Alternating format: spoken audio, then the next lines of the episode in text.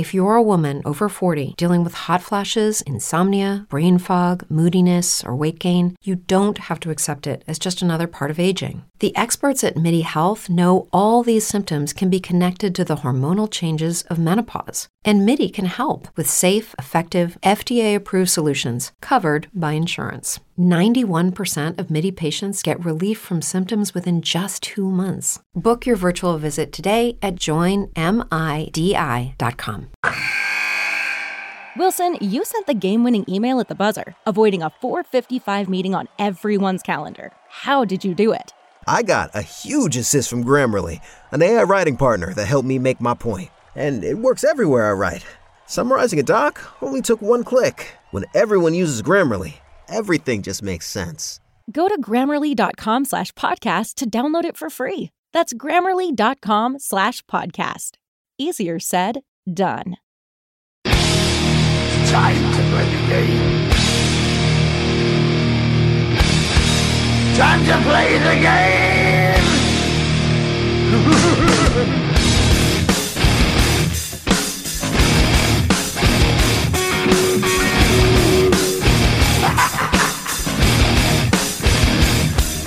It's all about the game and how you play it. All right, ladies and gentlemen, uh, welcome back to the Tip of the Tower podcast. And first and foremost, uh, Jake, I think you missed probably the craziest thing I've seen in Toronto in a really long time. That parade.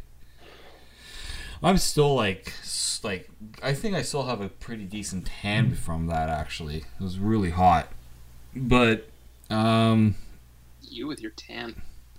well, I mean, I'm not pale white. I mean, now that we have we're on video Skype right now, it's like I can see like the. No, I'm the palest person alive, so I just burned yesterday.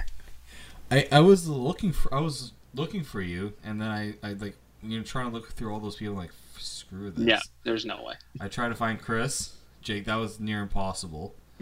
Yeah, I figured it would be. There's what two million people. They said so. They they estimated about between two to three million people. Yeah. Um, Chris was at the front of the like basically where the parade ended. That's where Chris was. Chris, Chris is the parade. Yeah. He was. He was- is the yeah. party, goddamn. Get it right. Chris is the parade. But like the worst part about that is that's where the biggest crowds were. That's where the the sun really got people. Yeah. hmm There's been a lot of talk about whether this was uh, this was done properly, whether it was planned properly. Not really. No, I, I wasn't there not barricades for the street or something. Nope. So Wasn't that's what took was, so long. it was cops that basically walked it down. yeah, the, That is that is the dumbest thing I've ever heard. so they took two buses, TTC buses, and just ran lead block to open up the streets That is so stupid. side by side. It was the most Toronto thing I've ever seen. yeah. So first and foremost, um, I think it's a six kilometer. That's how long the the parade route was. It was six. Said it took five hours. It Yep. took five, about five, five and a half hours. Because they started at ten, and they didn't get to City Hall until about three thirty. Actually, probably just before three, around three. But the worst part is, so the City of Toronto spokesperson comes out and he's like, "Well, we had barricades, but we just had them on the east side." And I'm thinking to myself, uh, buddy, crowds form on both both sides of the road. There definitely wasn't a barricade. I was on the east side of University Avenue in Toronto. There was no barricade. No, there was, and, and the thing of this was a six k um, event. They set up ten k runs with barricades. So, Yep. like, so I don't understand why they couldn't have the proper barricade. That was my biggest ample complaint. notice too. Oh They- yeah, on Thursday night, they knew the parade was happening on Monday. it's just like it's, I was talking with someone about this. Even if it was shorter notice than maybe they're used to with events, as soon as the Raptors make the finals, you have to start thinking, uh, we may want to prepare ourselves for an eventual parade. Uh, that You'd think. just piss poor planning on that part. The water, okay, so the comment about people saying water and porta potties. Look, if you're gonna be in a crowd of like tens of thousands of people with like no room to move, I guarantee you're not gonna move from your spot to go get water or go to the bathroom. No. Plan ahead. I mean, the water part. I mean, you can bring a bottle. I mean, if your bottle was done, I get that part, but bring a couple. I was dumb. I forgot mine. Jake, I was so I was gonna get two bottles of water from this train station. I go, I, I the person before me goes up, and they're like, uh, two waters, please. And like, oh yeah, five bucks. Uh oh. You What see is- that? Yeah, I can see that. Celtics. Stephen A. Smith. What? Oh Stephen yeah. A. Smith memes are the best. So so Jake is a very big uh, Stephen A. Oh, was that about to lose Kyrie and AD? and Al Horford. And Al Stephen Horford. A. And Al, and Al Horford. So who's having There's a, who's there's an having a, appropriate Stephen A. meme for every situation. Oh my God. The Celtics roster as currently stands is Gordon Hayward, J- Jayson Tatum, Jaylen Brown, Marcus Smart. Wow, I gotta need help with this one. Ger- Guerschon Yabusele, Robert Williams, Semi Ojeleye, and Aron Baynes. But they have max cap space, but that doesn't mean anything. Because nobody wants to play there.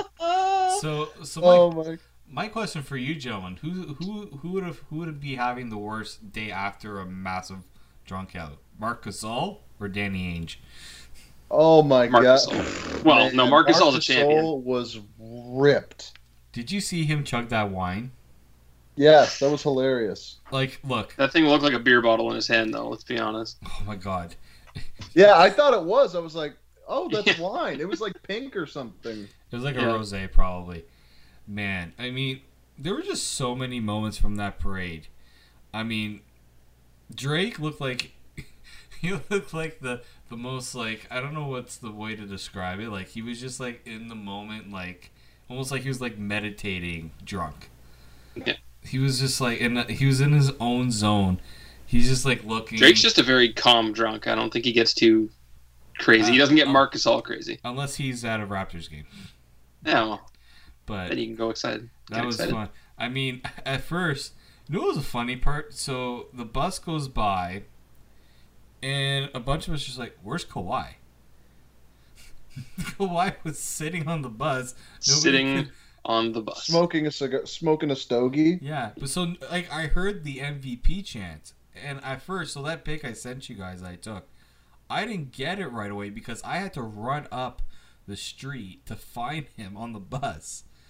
Yeah. And, and then he ended up showing up that trophy. Actually, Austin, you probably would have seen that when he lifted up the uh, Bill. Ru- They call it what the Bill Russell. Yeah, Trophy? Bill Russell MVP, Uh, whatever it is. so when he threw, when he put that up in the air, that's when I got the shot. Otherwise, I would have got nothing of Kawhi because I, I- didn't see him. I got some decent shots of Danny Green. He like leaned over the edge of the bus and started Yeah, like how trying to did pump he up do that to his hair? I don't know he how just took a did it. pick to it. So like I know his that? hair. I know his hair is braided. I've seen that. I've seen that his hair Is it? I think it is. Cause like, I've seen his hair out before, but not to that extreme. Like I maybe the heat also had an impact on that. He did that on purpose though. But that yeah. was That was- definitely not just a bad hair day. He he took a pick to that thing and combed it out, I mean, and it looked sick. It looked awesome in person. I think we can all agree though that the moment of the parade was Kawhi mocking his laugh. Oh, absolutely. Like, And uh, and Doug Ford getting booed off the stage. That was so funny. No, no, no. And when and when he went to shake Masai's hand, he was like, "Yeah, He yeah, just okay, crushed okay. him. and it was more like massage just like, oh, just ha- yep, and then yeah, okay, okay." and then he goes and like gives uh, Justin Trudeau the biggest bro hug. Oh, Uh, that was pretty good. There's a lot of good things. Fred VanVleet calling out the crowd for trashing them after they lost the last two years. That was good. That was good. Fred knows what's up. Yeah. Fred's not no bullshit. He's he's right in there. He's ready to go. I mean, just such a iconic event, and I know it was in a way tainted by the uh, by the gunshots, which I mean, I got into work, and somebody's like, "Did you just come from the square?" I said, "No," because I, I I went from the Union Station home, picked up my car, and went to work, and so I get in. They're like, "Uh, there's been a shooting at at." Uh, Nathan Phillips. Austin, you tried to get a hold of me. Yeah, I was- called you. I was kind of in like a, a stunned Well, moment. I'm just like, I didn't know what happened either. We had a friend that, and Dave and I, a friend of ours that was in the square, and he said some people were shoving past us and we almost got trampled. Oh, the Flyers just signed Kevin Hayes. I Oh. thought that happened like two weeks ago. Oh, they yeah they traded from. Oh, we're gonna talk about that when we get to the other part of this podcast. Yeah, we're gonna get to that in a second. Which one? The uh, that trade that took place yesterday. We could talk about that later. Oh yeah. Um, Um, yeah, I mean, we didn't even know what was happening. I think Kayla Grey from TSN said there was an active shooter and they were hiding because all the all the broadcast companies they have like the overhanging walkway yeah, over top of the square, and that's where all the broadcasts TSN and Sportsnet were.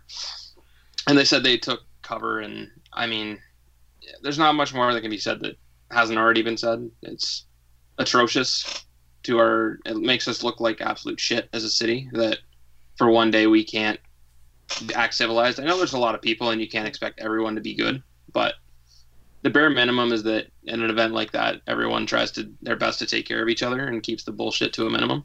I give the police a lot of credit. They, Yeah. I saw the video of them take down one of the suspects. Yeah. Oh, there was like six guys just trampling on top of. uh No mercy. It's, it's prison rules. He Oh, shot someone. He doesn't I get mean, the benefit I of the mean. I would have had no problem if they took a little uh, liberty shots to the guy. They did. Oh, there were some One, punches. one guy threw a Oh hook. yes, I did see that, but like, I was like, okay. Oh, Like my eyes, they were like, uh, if somebody asked, it would be a picture of me just like looking the other way. I didn't see nothing. Oh um, man, it's Hold, yeah. hold no, the old Justin Bieber on the stand. I don't recall. Yeah. Guess what? I don't recall. no, the police did an unbelievable job. Honestly, it's uh, there's two stabbings and two shootings, but they did their best, and there wasn't a stampede in the square. They kept it. They made sure that nobody overreacted. Uh, Matty D with the Yeah. save on that one. That was the perfect. I mean, there was a good thread out there about crisis communication, what you do in those situations, and Matty D, perfect. Like, if he didn't go out and say that, and first off, thank God he stopped Larry Tannenbaum from going on his 20 minute tangent speech. Because, Yeah, where Tannenbaum smokes. wanted to just talk about himself. Oh my god.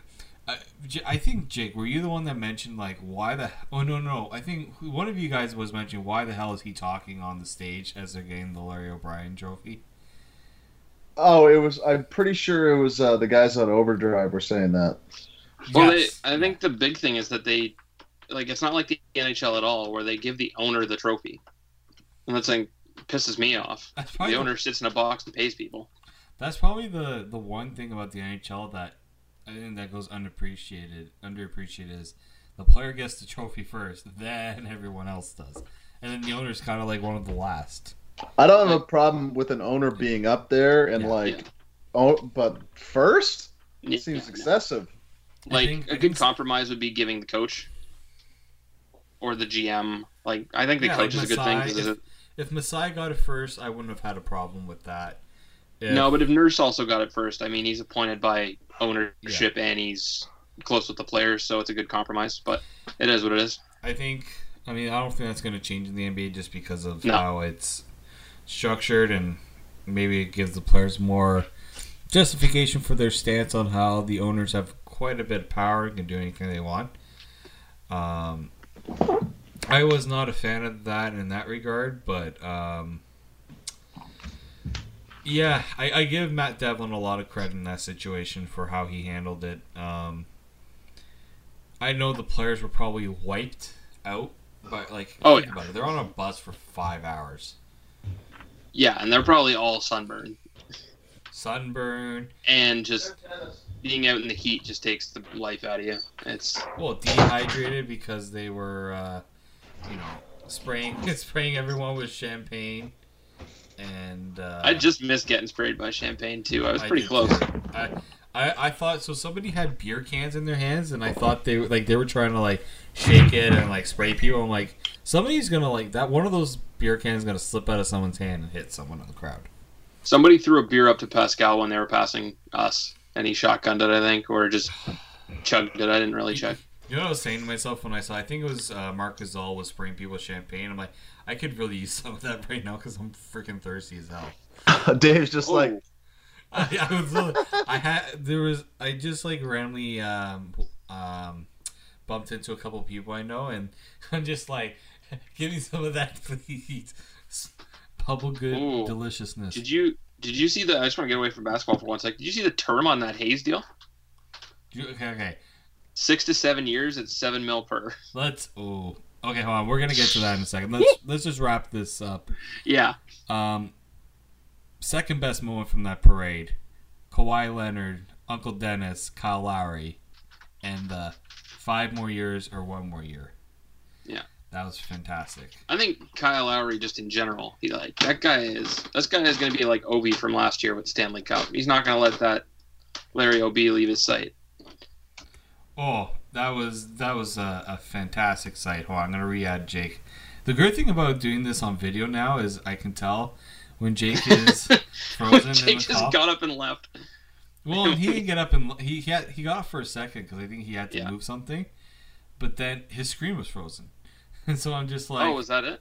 yeah, that's how I knew he wasn't in the call. Oh, okay, I got you. Um, yeah, so like the Uncle Dennis, I'm as much as we wanna, you know, talk about the whole will he stay or won't he stay. I think seeing that as much as we don't want to get ourselves caught being too much into it, I think that was a pretty good hope, hopeful message that he's gonna stick around. Yeah, in if he doesn't, I mean, you can't really be upset. He's done his job. He brought us a championship. It will it sting? Obviously, yeah, but you know, he's done something that nobody else has been able to do. Uh, it's all due respect to Demar, VC, Chris Bosh. Those guys never brought us a chip, No, and Kawhi Leonard's done that in one year. So, you know, some people will be upset with him, and other people will understand that this was the deal the entire year. That there was a very good chance he was going to leave. Mm-hmm. Jake, are we got? Do we get you back on the call? I'm back. All right. Hey, You know, there it is. you know how I knew you weren't in the call, like you were, you were frozen, your screen froze, and I'm just like, oh, he's not there. Let me re-add him. Just staying very still so we couldn't detect his movement. Okay. uh oh. it's just some of the com- just some of the comments on this Kevin Hayes contract. All right, It's a- Austin. it's a- Austin, lay down the news. Uh, as we're recording this, this is what happens when news breaks on a podcast uh, recording. Complete pandemonium. Um, so Winnipeg has been in. I mean, we're gonna get into the trade for a in a second, but let's just talk about this deal. Um, Austin, can you give us the details while I look it up as well, so I can see the comments? The Kevin Hayes. uh, the Kevin Hayes deal. yes. So it said uh, this was just something that popped up. It said Bob McKenzie is reporting that they're Oh coming my to terms on a long-term deal, and it's going to be around seven million dollars average. Seven point one four million AAV, seven years, fifty million. Oh, he, yeah, he pretty much locked it down. Yeah, this is just a story that hasn't been updated. Man, that Nylander contract. It Okay. just looks so good. I They've know- just decided to take on salary. Like I thought, weren't weren't like a couple years ago, wasn't Philadelphia in cap trouble? Oh yeah, serious. cap that's trouble. what that's what the Flyers do. They, So they buy you out and then they just blow it on another shit contract. so they buy remember out. when they bought out uh, Danny Briere and and like other guys, Vincent and then they Lecavalier. instantly signed Lecavier. Yep. Yeah. Um, so they go and uh, they go and buy out Andrew MacDonald, which yeah, good plan. My God, Flyers fans were cheering in the street over that one. And then you trade for Justin Braun today. A second and a third. That was the Flyers, right? Yeah. Okay, just so I'm getting the team right. I just saw Justin Braun for a second and a third and didn't even check. I just knew that was a dumb Yo, trade. by the way, how how fucking good is that Zaitsev trade gonna look? gonna oh look? my He's like four years younger, had the same amount of points, is a right shot D. Oh, man. imagine like we were we were happy with a fifth a couple weeks ago. We would have been happy with for Zaitsev. oh, now we now we might be able to sneak into the first. Now we're getting a Pitka prospect and a fucking uh, defenseman. Apparently, that's the asking price for him. Good lord. Like, oh my god! So they they uh, they buy out MacDonald, then they trade for Braun, who's what four and change his contract. They trade for Matt Niskanen, who's at almost five and a half or six mil, yeah. and then they pull this deal for seven million per. So Braun is a is a UFA three point eight million on this year on the deal. They trade for Matt Niskanen for uh, Radko Gudas. Yeah, Two years left at five point seven five. Like and Guda, Guda, Gudas Gudas was making Goomba. like, I can't talk. It was like three point eight five or something like that. Like he was like well under four. So they took on two million dollars. In what For- world is Justin Braun an upgrade on Radko Gudas? Uh, Philadelphia Flyers world, I guess. Holy crap! And then so So they took on so much money too. Like they Yeah. added Niskanen, yeah. who's got what five? They ate half of or forty percent of Gudas's. I don't know where they had this much money. So yeah, And they like, oh, it's just so dumb. I don't get it. Yeah, Braun is It's just because it's because the fucking NHL just just recycles the same forty five trash ass GMs. yeah, well, yeah, absolutely. Dave Nonis got a promotion today. did he really? Yeah, he's the assistant GM in. Anaheim now, Holy shit! GM in Anaheim. and they uh, they hired Eakins. Okay, well that I, I understood why. Yeah, Okay, yeah, he had a great year with San Diego. So Jake, I want to bring up another point. The Flyers, on top of this new money they're adding with Kevin Hayes. So first off, I'm guessing he's your second line center now that you're paying him all that money oh God, behind Sean Couturier because I'm assuming Couturier is the number one guy. Nathan MacKinnon's getting the max of seven million is what Kevin Hayes gets. Uh, Nolan Patrick is getting probably third line minutes now. Scott Laughton, I don't know what's gonna happen with that. He's an RFA. He's your fourth line guy. Guess what? But this just means Claude Giroux is never going to play down the middle again. It's going to be Couturier. Yeah, No, Exactly. He's, he's always been a winger though. Yeah, Okay, he has. they've just forced him down the middle. Uh, Travis Konecny needs to be signed. Oh, guess what, guys? It gets better. Jake, listen to this. Travis Sanheim and Ivan Provorov need new Ooh. deals. Let's hear it. Holy smokes! That's only your What? top two defensive prospects How do need you to be how do you spend all this money on guys that, no offense, I don't know where they're gonna t- if they're gonna take you that far. Like I don't understand. On top of you already have to sign your top. Um, I mean, I guess now you're saying no, no Cam Talbot, no Brian. Like they're going with the goalie situation they have right now, which is Carter Hart and Alex Lyon. Maybe that's why they're doing it. It's because they're spending a combined 1.8 million in goaltending currently. So they're spending seven mil per on Kevin Hayes, whose career high in points is forty nine. Yeah, I know. Yeah, but uh, William is overpaid, guys. 42 points last season. Oh yeah, another guy that's making more than William Nylander. I believe William Nylander had what 27 points, and he played half a season last year. Mm-hmm.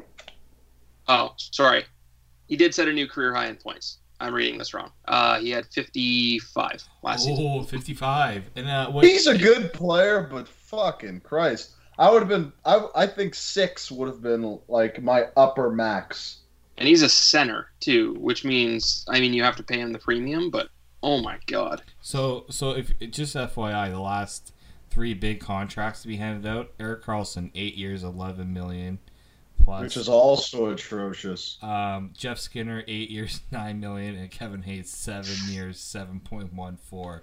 Jeff Skinner just is a made man after that contract because he's got to come out and do it again this season. Put up I 40, don't, 50 I don't think hockey players need to uh, complain about being paid anymore. What what do you think Duchene and Panarin are gonna get? They they're getting double digits with ease. Remember, remember that guy that Yeah. said that uh, Duchene wouldn't get eight million dollars. Remember that guy who was complaining with me that the Leafs could bring him on as a third line center. He's gonna get like what eight and a half, nine million. Oh yeah, yeah, yeah. No, I know what you're talking about. Holy um, shit! Yeah, no. Duchene's gonna get paid. He's probably. Uh, how many points did he have this year? Duchene had like seventy, I think. Okay, so yeah, yeah, so he'll get double. Uh, Panarin's gonna get double. Di- he had like 92 or something. He's gonna get double digits. for sure. Panarin is a fucking stud muffin. I remember looking at Cap Friendly and I sorted by points for free agents, and it was just like 70, 70, 78, 80, 90 something. I was like, oh, Jesus. The guy who should be getting paid the most out of all wingers, whether they're RFAs or UFAs. Panarin, yeah. So in 73 games this season, Duchene had 70 points. Yeah. So point per game. Played I think that he's like a 70 point guy. Mm-hmm. Yeah. He also had a pretty good playoff, if I remember.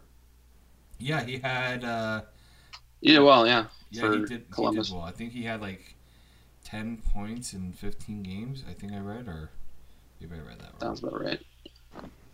I don't know. I'm still looking at uh, Kevin Hayes' stats right now.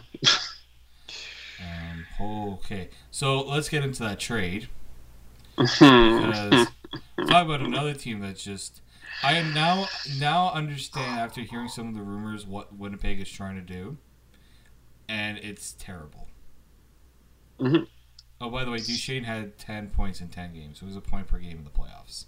there you go. So he had a great year, and he's going to get paid for it. Good for him. No, Probably going to go to Nashville, but That'd be cool. I actually would be fine with that. I think. Yeah. I mean, him and his wife just built like a massive house in Nashville in the area, so Yeah. I think that's probably his number one, but I'm not sure. I'd assume he'll get nine million dollars. He might get ten now. Well, did you hear about Spitting Chicklets? He was talking about free agency, and he basically said it's not about the country music because that's what everyone was making the connection to. Mm. he was thinking about like his family situation, which I mean, Nashville I think would be a pretty decent one. First off, you save a little money considering there's no state tax there, right, Jake? Mm-hmm. Um, pretty not expensive to live in Nashville, from what I've heard. I wa- I used to watch this show. Uh, I can't remember the name now. It was like one of those like flip, like you know, people who flip houses, and like I'm looking at these houses, I'm like, wow, that's freaking cheap. That price would be like triple the amount in Toronto or anywhere else. So I think Nashville would be a, a decent uh, landing spot. Um, they just need to clear up some space. I I think like the Cultures contract has to be the one they try to move, but who the hell is taking that that that contract? Uh, Who's desperate enough for a center like Cultures? Maybe, maybe Ottawa. go back to Ottawa after what his wife said about Eugene Melnyk. Oh, what did she say? Oh, it was like, because they were saying like they like uh, wouldn't want to sign, and they're like, oh yeah, you know, if they actually gave him an offer, he would have signed there. I, it was something like she like she went off on a tangent on. Uh, um, me let me go with uh, let me get it here. I'm sure there's her name is Julie Turris. Thank you. Um, where is it? She she went off on Ottawa also about the uh, Melinda Karlsson situation. I remember that. Um, man. Yeah, good. That was a joke. Oh, here we go. Okay, so because it was a three per three team trade, I remember that. Um, okay, here. So the owner of the Auto Center spoke about okay. So Calter speaking Vancouver. It's tough because I think management did want to sign me, but I don't think the owner did, and that was his decision. So that's what it was. Then the owner of the Ottawa Senators, Eugene Miller, spoke about these and said he lets Dorion handle the hockey operations. That's why he pays him the quote unquote big bucks. Okay, yeah, Eugene, we we we believe that one. Big bucks. So everything in the hockey department goes. So then Dorion on Kyle Turris' comments about Eugene Melnyk being like the final say. Everything in the hockey department goes through me, not Mr. Melnyk. I remember this quote, and then Julie Turris replies to that tweet saying "LOL." Yeah, not a chance. So I think I think that uh, I, I and that's pretty funny there. Um, I don't. That's why I don't see it happening. I think I they, they've cut off that bridge to Ottawa. Uh, maybe Montreal. If like Nashville eats some salary. Montreal's linked to everybody in free agency like the Leafs. Yeah. I mean, I don't know where they're gonna like. Their biggest need is up front. I think. I mean, on the back end too, but like they need centers. Montreal. Yeah. Considering Yeah. they don't have any I- I- natural centers. I, I actually at the end of the season was just like, eh, I kind of hope uh, Montreal gets Matt Duchene or uh, or Erik Karlsson, and then Max Domi opened his mouth. Yep. Well. Now I'm like, well, okay, they can be in the lottery. Fuck off. Yeah. Um, yeah, that's that's gonna be an, an interesting thing. Uh, so where does this bring it all? Uh, the Jets with Trouba. I, I mean, I know what they're doing. They're trying to create cap space for pending deals like uh, Patrick. Laine. Um, I knew they wanted Trouba out. And Kyle Connor. Yeah. Well, that's, That's the thing. just- I don't. So they have to sign. I mean, Kyle Connor's a good player. Yeah. But is it worth? I heard that Ehlers is on the market too now. Like, what is going on, people? Yeah, I don't know. That's something. What is going on in Winnipeg? I know. I mean, look, that loss was bad. They they blew that series against the against the. Um, Jesus. you guys all right there? Yeah, I just dropped something. I'm all set. Um, yeah, the Jets are. I mean, if we just want to keep to this trade, what a mess they made of this whole situation. In general, The Like- worst part is they traded back for their own pick.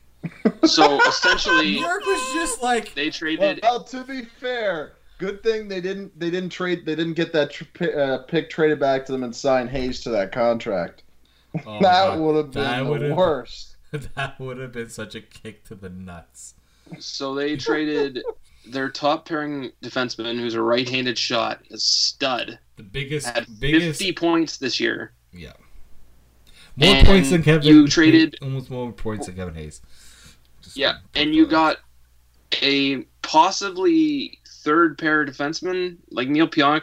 All the Rangers fans are like, "No, man, he's got potential. Don't worry." It's no, like no, no, they he's not on your team anymore. You can be real. Oh, they were like, he sucks. I didn't Oh. see anybody say that. no, that. I saw some Rangers fans that were like, "Chill, bro. He's got potential." It's like, no, no, no. He's, potential. a Ranger anymore. AK You can just shit on him. But we're trying to be nice. so you traded for Neal Pionk, who's like a third pair guy, They basically just did a one for one swap of Trouba. 25 games of Kevin Hayes, which got you not even out of the first round. I, I, Oh, I just don't And- understand. Like, I, if I'm a Winnipeg Jets fan, I'm mad. Um, but I knew, like, look, Trouba wasn't staying there long term. They were just delaying the inevitable. But Yeah. come on, hit a good turn. Like we were talking a week ago about him for Kadri. That would have. They need centers. they need centers. Uh, no, we need Neal Pionk at our own fucking pick, apparently. Well, apparently, uh, Tyler Myers is like a, they really want Tyler Myers back. Oh, that's atrocious. Tyler Myers is like a five million dollar third pairing defenseman. Well, that's what he's gonna get paid to be in Winnipeg. Oh, it's awful. Um, no, it's just it's just stupid. And they're gonna give all that money they've given away quality players to Patrick Laine. And all due respect to Patrick Laine, he doesn't get assists. He doesn't play defense. He does one thing well, and he didn't do it well in most spurts throughout the season. Remember when people were comparing him to Ovechkin? I mean, he's Ooh. the best. Laine Mm. No, I mean he, he's very. He probably got one of the best shots in the league. But yeah, Yeah, no. he's up there for like the best pure goal scorer of this generation after Ovi retires, for sure. But Ovi can also pass the puck. Like and he hits. and Laine is also just not quick. And he Like, hits. Ovi's a brick shit house who can go at top speed and run you over. I, I just I, I, Laine is the same, but he's just slow. Who else do the Jets? Who else are they worried about not being able to sign? Dmitry Kulikov. Uh, the the the Jets. They got to try. They got to sign Kyle Kyle uh, Kyle Connor, Jack Roslovic. Uh, they got to more. Yeah, maybe Morrissey. Let's see here. There's a couple guys. but it's like, ah, they've they just I remember when everyone was saying, "Oh, look out for the Jets. They're gonna be." Hmm. Nope. Well, Oh, they're gonna shoot see. themselves in the foot. and all for it. Well, they got their own draft pick back and picking at number twenty, so good for them. yeah, it's like Nate. Like, I, hold on. Uh, Morrissey has one more year, and then he's an RFA with arbitration rights. Okay. Well, I mean, that Blake. I mean Blake Wheeler. They got him signed. Scheifele, sweetheart contract. Ehlers, decent deal. I'm guessing they're trying to see if a team really wants a winger. I don't know if I'm giving up the the the assets for a winger. It seems like teams really want. I mean, look, No, you can find scoring wingers. you can and not pay the whatever the Six Jets And Ehlers is very, very like he's one of the fastest skaters in the entire league, and he's very good. But he also missed a lot of last season, so it's a hard sell for. How brutal is this Bryan Little contract? Five point two nine million for the next five seasons, Oh God, and he's that's not not ideal. And then I know Mathieu Perreault. He has two more years left at four point one two five. Oh, God. Yeah, it's uh, there's some bad deals there. There's some good deals. I mean, I don't know what they're gonna sign Liney to, so we'll see. But you'd assume he'd try and. I mean, he's either gonna. He's probably gonna go short term for a lot. I think so. I don't think you can give him an eight-year deal. No, you has to- bridge he him. I to think. work for it. Make him prove that. Look, you give him X amount, and if he proves himself, you're laughing. You're saying, "Okay, our best player is playing like our best player." Make him work for it. I don't think he's earned it right now. Um, I mean, if every month of his season was like that in November, where he had 18 goals, we're talking about like what the best scoring season since like the 60s or like back when they didn't have curves on their stick. You know what this also has made me realize that the Kevin Hayes contract? God, Nazem Kadri's deal is so good. Yeah. Holy fuck, man. Man. I mean, the, that's a pretty good comparable, Kevin Hayes and Nazem Kadri. Like, you think of age, role, kind of how they play. Wow. Nazem Kadri's probably hitting his head on a brick wall right now. So you're, uh, yeah, I don't know. I don't even know what to say about that deal because he did the Leafs a favor there, and uh, it's really helped them. I mean, if he was making what Kevin Hayes was making, he'd be out of town by now because of the cat situation. So, how about when Mitch Marner gets Auston Matthews money, guys? Yeah. I was saying this earlier. I might block his name on on uh, Twitter for a month. I just I can't do it. It's been real, Mitch, but if you want Matthews' money, we'll take those four first. Can I Have a good one. Can I can I just tell you what the tro- top trends in Toronto right now are? Um, You guys can guess one. Mitch Marner. Mitch Marner, Marner, probably. uh, Marcus Stroman. I don't know if you heard his comments. Yeah, No, shocker. uh, I know he was pissed. It's he was chirping Mike Trout or something. Um, He said something about not getting a long-term deal in Toronto. He's Yeah. just bitching to the media again. yeah, he was. The team sucks, so we don't need to talk about it. but he's basically saying it doesn't look like they're gonna sign me long term. Well, no shit. You're- That's what he said. Yeah. Doesn't Oh look like- my gosh! I mean, he's probably gonna get traded, but Uh, here, I'm going to give Yeah, you the no. exact quote. Marcus Stroman says, and I quote, He loves Toronto and everything about Canada, yet it's clear he won't be surprised if he's traded. It doesn't seem like I'm going to be signed here to a long term deal. It's just something you have to come to terms with. Whew. Well, Look, Mitch Marner and Marcus Stroman. It's been real, boys. Look, Have a good I one. mean, I would I would keep Marcus Stroman in loop and basically say, look, we're trading you because we need assets and you're the our best one right now. Edwin Jackson's gonna be our fucking ace by July. oh God. man, I hope they keep up so I can keep putting my mortgage on the other team. Yeah, really. um, but yeah, the Jays aren't worth talking about right now. Six straight losses. They can. that's some summer blues right there. The bad thing is the Raptors and Leafs are done now, so there's really you're So stuck this- with this the is- Jays. this- This is the of the year. Like I love that it's summer, but during the week, it's awful. It's a grind. Yeah. Tell me about it. I mean, look, the Marner thing is going to be the dominant talking point between that and Kawhi. But the thing is about Kawhi is they keeping it so quiet. You know, maybe the Mitch Marner camp will learn something about Kawhi from Kawhi Leonard. If you just stay quiet, do your do what you're supposed. Like this is the thing I like about Auston Matthews. Doesn't doesn't say anything.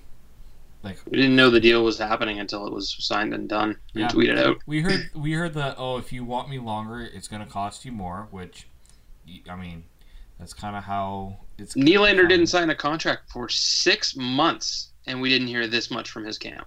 no Uh, it just goes to show how It will just be radio silence. Yeah, Yeah.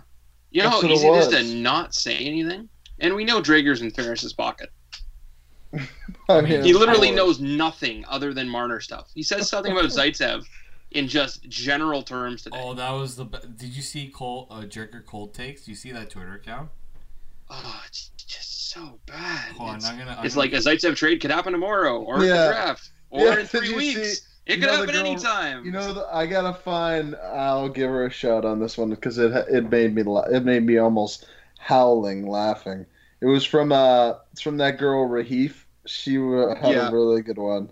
I'll read it. It said it could happen in a box. It could happen with a fox. Zaitsev might be traded here. Zaitsev might be traded everywhere. Could happen on a boat. Could happen with a goat.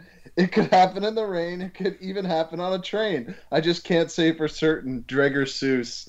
That was that was one of my favorites I saw. That had me laughing very hard. well shout out to rahaf you said Yeah. Rahaf is a rahaf oh great, cold. great follow. Um, hold on, let me pull up her actual tag so we can shout her out properly. share, share your screen so i can see it so i can uh It is It's uh, Rahaf uh, underscore uh, ISSA. So Issa or Isa. it's uh probably Yeah. Yeah, Yeah, she's, she's really- a, she's a she's a fun follow. well i'm gonna have to well she just gave me Dreger Seuss. Yeah, that that one that was very funny. Well, uh, she just got a nice follow from us here, so I, I appreciate quality content like that. Uh, does not go unnoticed. I'll say that. Um, all right.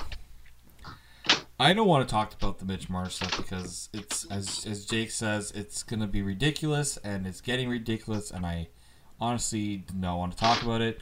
We have something else planned for you people. For those of you who are draft nuts and are preparing for Fridays, you know what? As much as I love the NHL draft, this is not um, this is not something I am. Um, I'm look. I always love the draft, but because a the Leafs don't have a pick, and it's just like I don't know. The drama in this draft is just not there for me. I mean, the only thing is that uh, there's going to potential being some trades. Yeah. I I actually it's been nice. I guess the Raptors has kind of made it. This has been the quickest to a draft ever. Oh yeah, Isn't it in like fantastic. two days? yeah, it's on Friday. Jesus.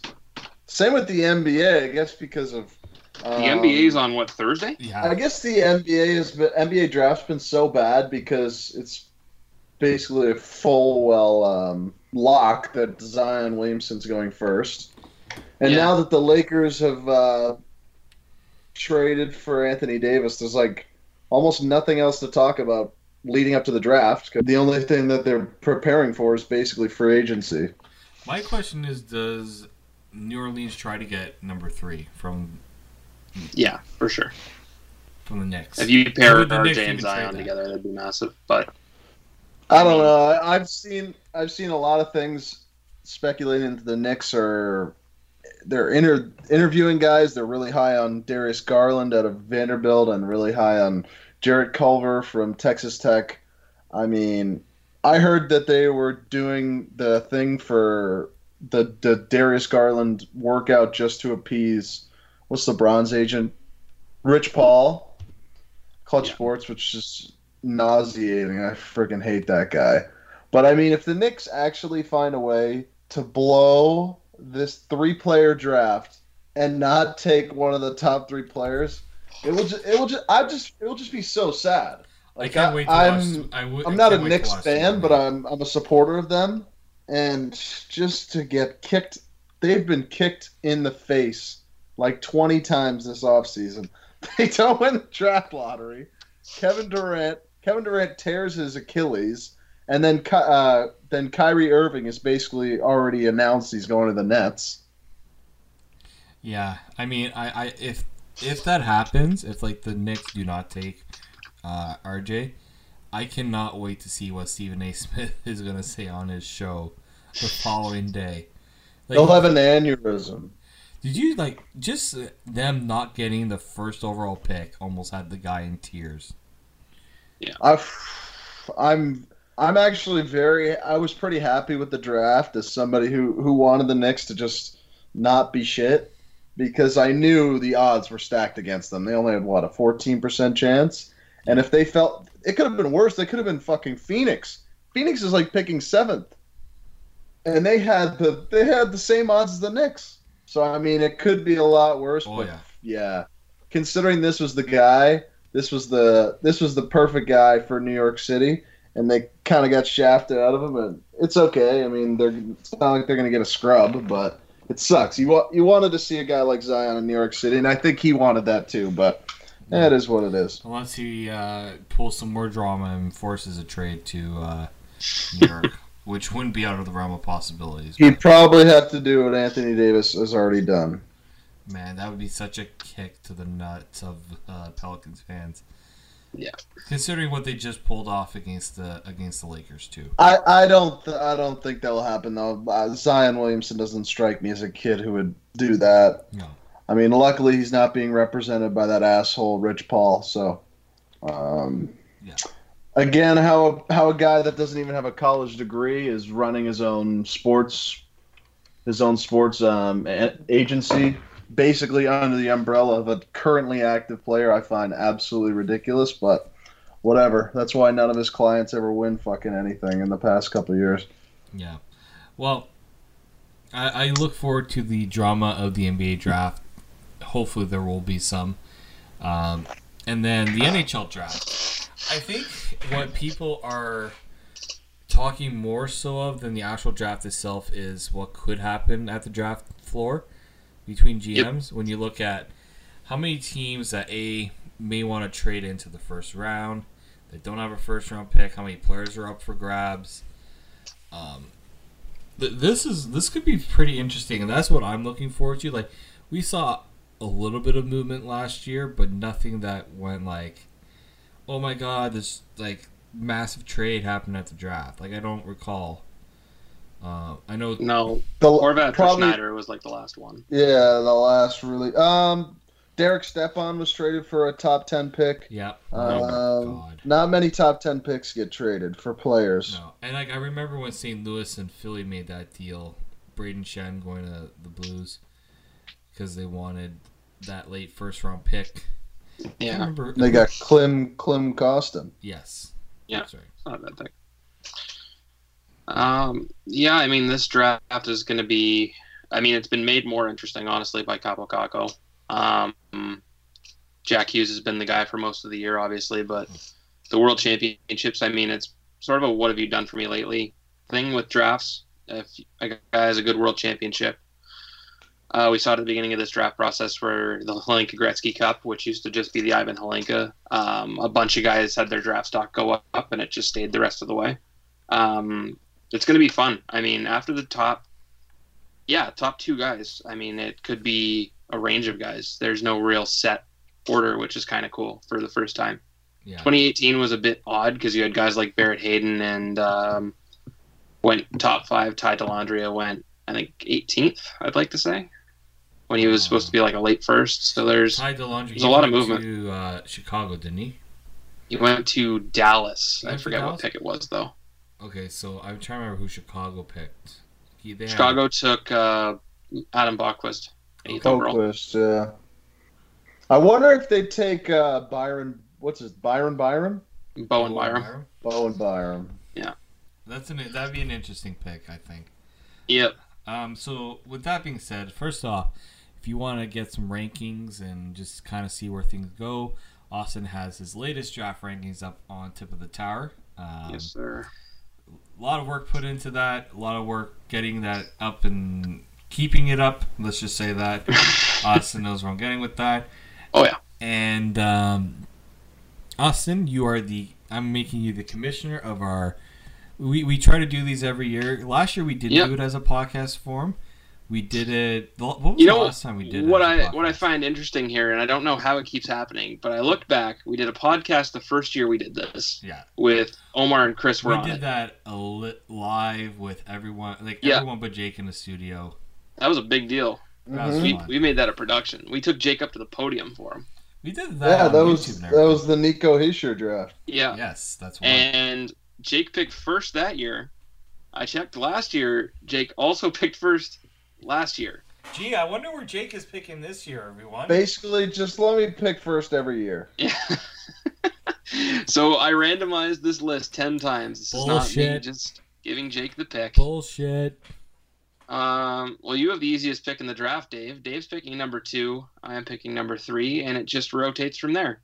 So, Jake, you have New Jersey. You are uh, technically you're on the clock, so go ahead and give me. your Okay, pick. Yeah. no, I, I'm not gonna mess around like the other assholes. You're just that gonna run they up have- with your card. Yeah, yeah. I'll just sprint up there. As soon as Gary's done, I'll be like, okay, why are we? I, I, I never understand that why they're fucking around. I just be like, okay, they're on the clock. Here's their Oh. pick. You've only I been on just the. forgot we we need Chris to come back every year and do that Batman impression. Hello, everybody. Welcome to the NHL draft. Welcome to the beautiful city of Vancouver It took us My like five minutes to get back city. on track. There you go. Canada. Jake's got it. I'm Yeah. terrible at. I don't know how you get your voice like that, Jake. Wow. To the gr- to the great city of Vancouver, I would like to thank you for your hospitality. With the first overall selection, the New Jersey Devils are on the clock. See, Jake watches too much Overdrive, and that's why. Too he much gets- overdrive. Listen to Jerry's percentages. Jerry. All right. All right. Come and get the Stanley Cup. Jake, are you sure you're not Jerry on Uh, the voiceover? but I won't. I won't mess around. Um, pretty easy pick. I mean, you knew it from the second the lottery finished. The first overall pick, the New Jersey Devils select Jack Hughes, center from the U.S. Uh, under 18 team. I mean, Shocker. what else? What else am I supposed to say? Yeah. Complete elite centerman. He's slightly undersized. Probably needs to add about 30 pounds. But I mean, he, he didn't he just bro- what record did he break? He broke broke Ovechkin's under 18 record, right? Yeah, I believe so. Yeah, he finished top in the tournament. I think he had 17 points in seven games. like like that. like f- uh, five games or something absurd where he Yeah. had almost He was three points a unbelievable. He set the new Um, U.S. National Development Program scoring as yes, Yeah, he bro- broke, he Clayton broke the record of, of Alex DeBrincat, uh, Kane, Auston Kessel. Matthews, all those guys. He broke their records. and and- uh, it was Clayton Keller that held it. Clayton Keller, correct. And I mean, the kid's a stud. Yeah. I kind of, I kind of like the Clayton Keller type of comparison. To me, he's, you know, he's like an undersized guy, highly, highly skilled. He, Yeah. he's definitely playing the NHL this year. Even though I would not be stunned if he was in a market that, say, Colorado got it. I wouldn't be shocked if he got sent down and then maybe got called up later in the season or something like that. But New. Jersey, Yeah. that's a place that they gotta they gotta get Yeah. something here. You know, they Taylor Hall's in his walk year coming up, and they gotta get as much talent on the on the on the ice as possible. And it, I think it's a lot easier for him to play nowadays than it would have been a couple years ago with it being heavier. But he'll he'll walk in and he'll make that Devils lineup right away. And I think him and him and Hischier is a pretty good one-two punch down the down the center ice Okay. position for the next 15 years. I was gonna say if I'm Nico not bad. I'm liking this too because you push him down uh, to the number two spot.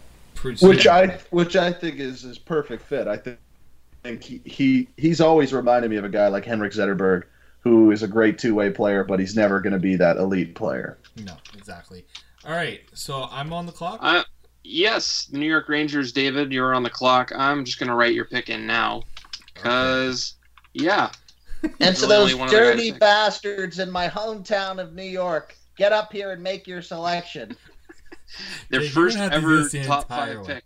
The first ever, first time the Rangers are in the top five. Is Uh, that- the lottery even. Is that serious? How's Yep. that possible? because Yeah, they've apparently. just been that good. they don't. They don't. Hey, what was the last time the Rangers had a first round pick of their own? It was Last year. Last year, they Yeah. took K'Andre Miller with their pick, I believe. No, they took Kravtsov. Oh right, yeah, sorry. K'Andre Miller was a trade pick. Uh, yes, that was. Remember, wasn't that the one that Omar wanted the Leafs to get? And yeah, that Jake and I swooped and in? Omar all wanted K'Andre Miller for the Leafs, but Sandin's pretty Miller. okay. Yeah. He was a I mean, stud K'Andre this- Miller looks pretty. Yeah. So, He was unreal in college. um, Any- all right. So, we ready for this? I mean, your pick's already in. You might as well just say it. Uh, from this country called Finland. I mean, if you Pronounce it correct. from uh, Liiga TPS. Yeah. Kaapo Kakko. Yep. I mean, wow. A real stunner there. wow. That's Kotkaniemi 2.0 right there. Is that you're gonna have fans carrying mean, on with that? Did not see that one at all. I was not because I think when I looked at this guy at the World Juniors, I like you know he was pretty decent. But then you watch him at the World Championships. What I saw him do to Canada, Yeah. I just went, my God, He's a stud. he He's is, he's fantastic. he It's pretty much all you can say about him. Is, For me, for me, like a comparable. I don't know if you guys agree or not. He reminds me of just bang the same player. Is Va- Vladimir Tarasenko? I think they're pretty much the exact same player. Whenever I watch them play, I think The he Rangers will be he's more willing to move the puck, like be a puck mover as well, like carry the puck and just some of the things. Like he, he is so hard to knock the knock the puck off of. That is going to be his best trait, and that's going to be the best trait to translate into the NHL because you have so many guys that now don't lay the body when it comes to trying to take the puck off. It's more about trying to push it off the guy's stick, and he's just so good at shielding it. Good luck. NHL ready too. Yeah, He's he's a big guy. He's like six three. Think he might be a shade over two hundred pounds now, but he'll he'll step right in on Broadway and Rangers. They could be a pretty good team. I think they can make the playoffs I'm, next year. I'm wondering if them getting this number two pick changed their whole rebuild out. It's almost like when the Leafs got Matthews. I think it did. yeah, I think it does. And like you think about the market, what they're, what the money they have available, the cap space that they're gonna have as well. Cause How they can always draw free agents. I think they're going to go big fish hunting this uh, uh, July first. And I think they'll get. I think they'll get one of the elite free agents too. And I think they Yeah. they got a big blessing when Karlsson re-signed with uh, San Jose because then they're just like, okay, we'll just go get Trouba. yeah. That's a pretty good consolation prize, I would say. Oh yeah. All right, Um. that's all I yeah. would say. My turn. Um. The Chicago Blackhawks. I'm actually Are on- this one. I can hear myself now. This is weird. Um, Chicago Blackhawks are on the clock, and uh, with the third pick, I'm going to take Alex Turcotte, center from the U.S. Development Program. Um, and I mean, uh, it's what I've was sort of bouncing towards was either do you take Bowen Byram, and who's going to be a stud defenseman, or do you take Turcotte, who is getting a lot of comparisons to Chicago's current captain, Jonathan Toews? Um, and he was rated really low. Um, missed half the season with an injury, came back, and he was unbelievable. He was going to be apparently a top five pick regardless because people just knew how good he was. He's the best two way center in the in the draft. Yeah. So for a rebuilding team like that, I mean, you have Toews, you have Dylan Strome, but you know, good teams have that three have those three centers down the middle that can help. And if you have Strome as your third center, I mean, you're laughing. He he is very highly skilled and he can play the defensive end as well. So that's a home run for me for Chicago. As much as they could use another defenseman, I mean, it's the best player on the board in my eyes. So the first time in mock draft history, we're gonna take a bit of a break because Jake uh, needed to step out for a second. Okay. I, I that was a. I I mean, we'll just talk about this for a second because I think Yeah. Chicago. I mean, we talk about New York getting a favorable position. Yeah. I mean, Chicago, they're laughing because they have their choice of do we want a center or do we want a defenseman. Not many teams get that. Honestly, I think Jake's. Middleton. What's up? Hey. Okay, so um, as you know, uh, Austin took Alex Turcotte. Wow, the little guy at three. Oh, yeah. So they're gonna have two midgets. Yep. he is. I, every time I've watched him, he's just been so good. He back checks incredibly well, and he's the best two-way center in this draft. So And he's got a yeah, it's it's it was either him or Byram for me. It's you can't really go wrong with either. But I mean, with oh, Boqvist getting I got, I got him uh, mixed up. Oh, with, uh, Cole Caufield. Caufield. My fault. No. My fault. no, you're good. No, there's there's a possibility that five U.S. development forwards could go in the top five. That's just how good they were this year. In the top ten, you mean? Sorry, yeah, top ten. Yeah, no. Um, Yeah, th- they're that's on- why I keep getting them mixed up. yeah, there's still three more forwards that could go in the top ten that we haven't picked. But Turcotte, yeah, like I said, he hasn't been getting as much hype because he plays the second line center behind Hughes, but he's unbelievably talented. So Jake, you now have. I mean, sorry, Austin. I'm taking your your role here at. No, if you want to do it, that's all good. I, I don't like to talk as much. Um, Jake's Jake's on the clock now with uh, Colorado, who All lost right. the lottery, but they've uh, Jake, still got think, They pick. still won the war. I think we need uh, Mr. I think we need Jer- Mr. Jerry up here to explain how the hell Colorado is picking number fourth overall. Okay, no.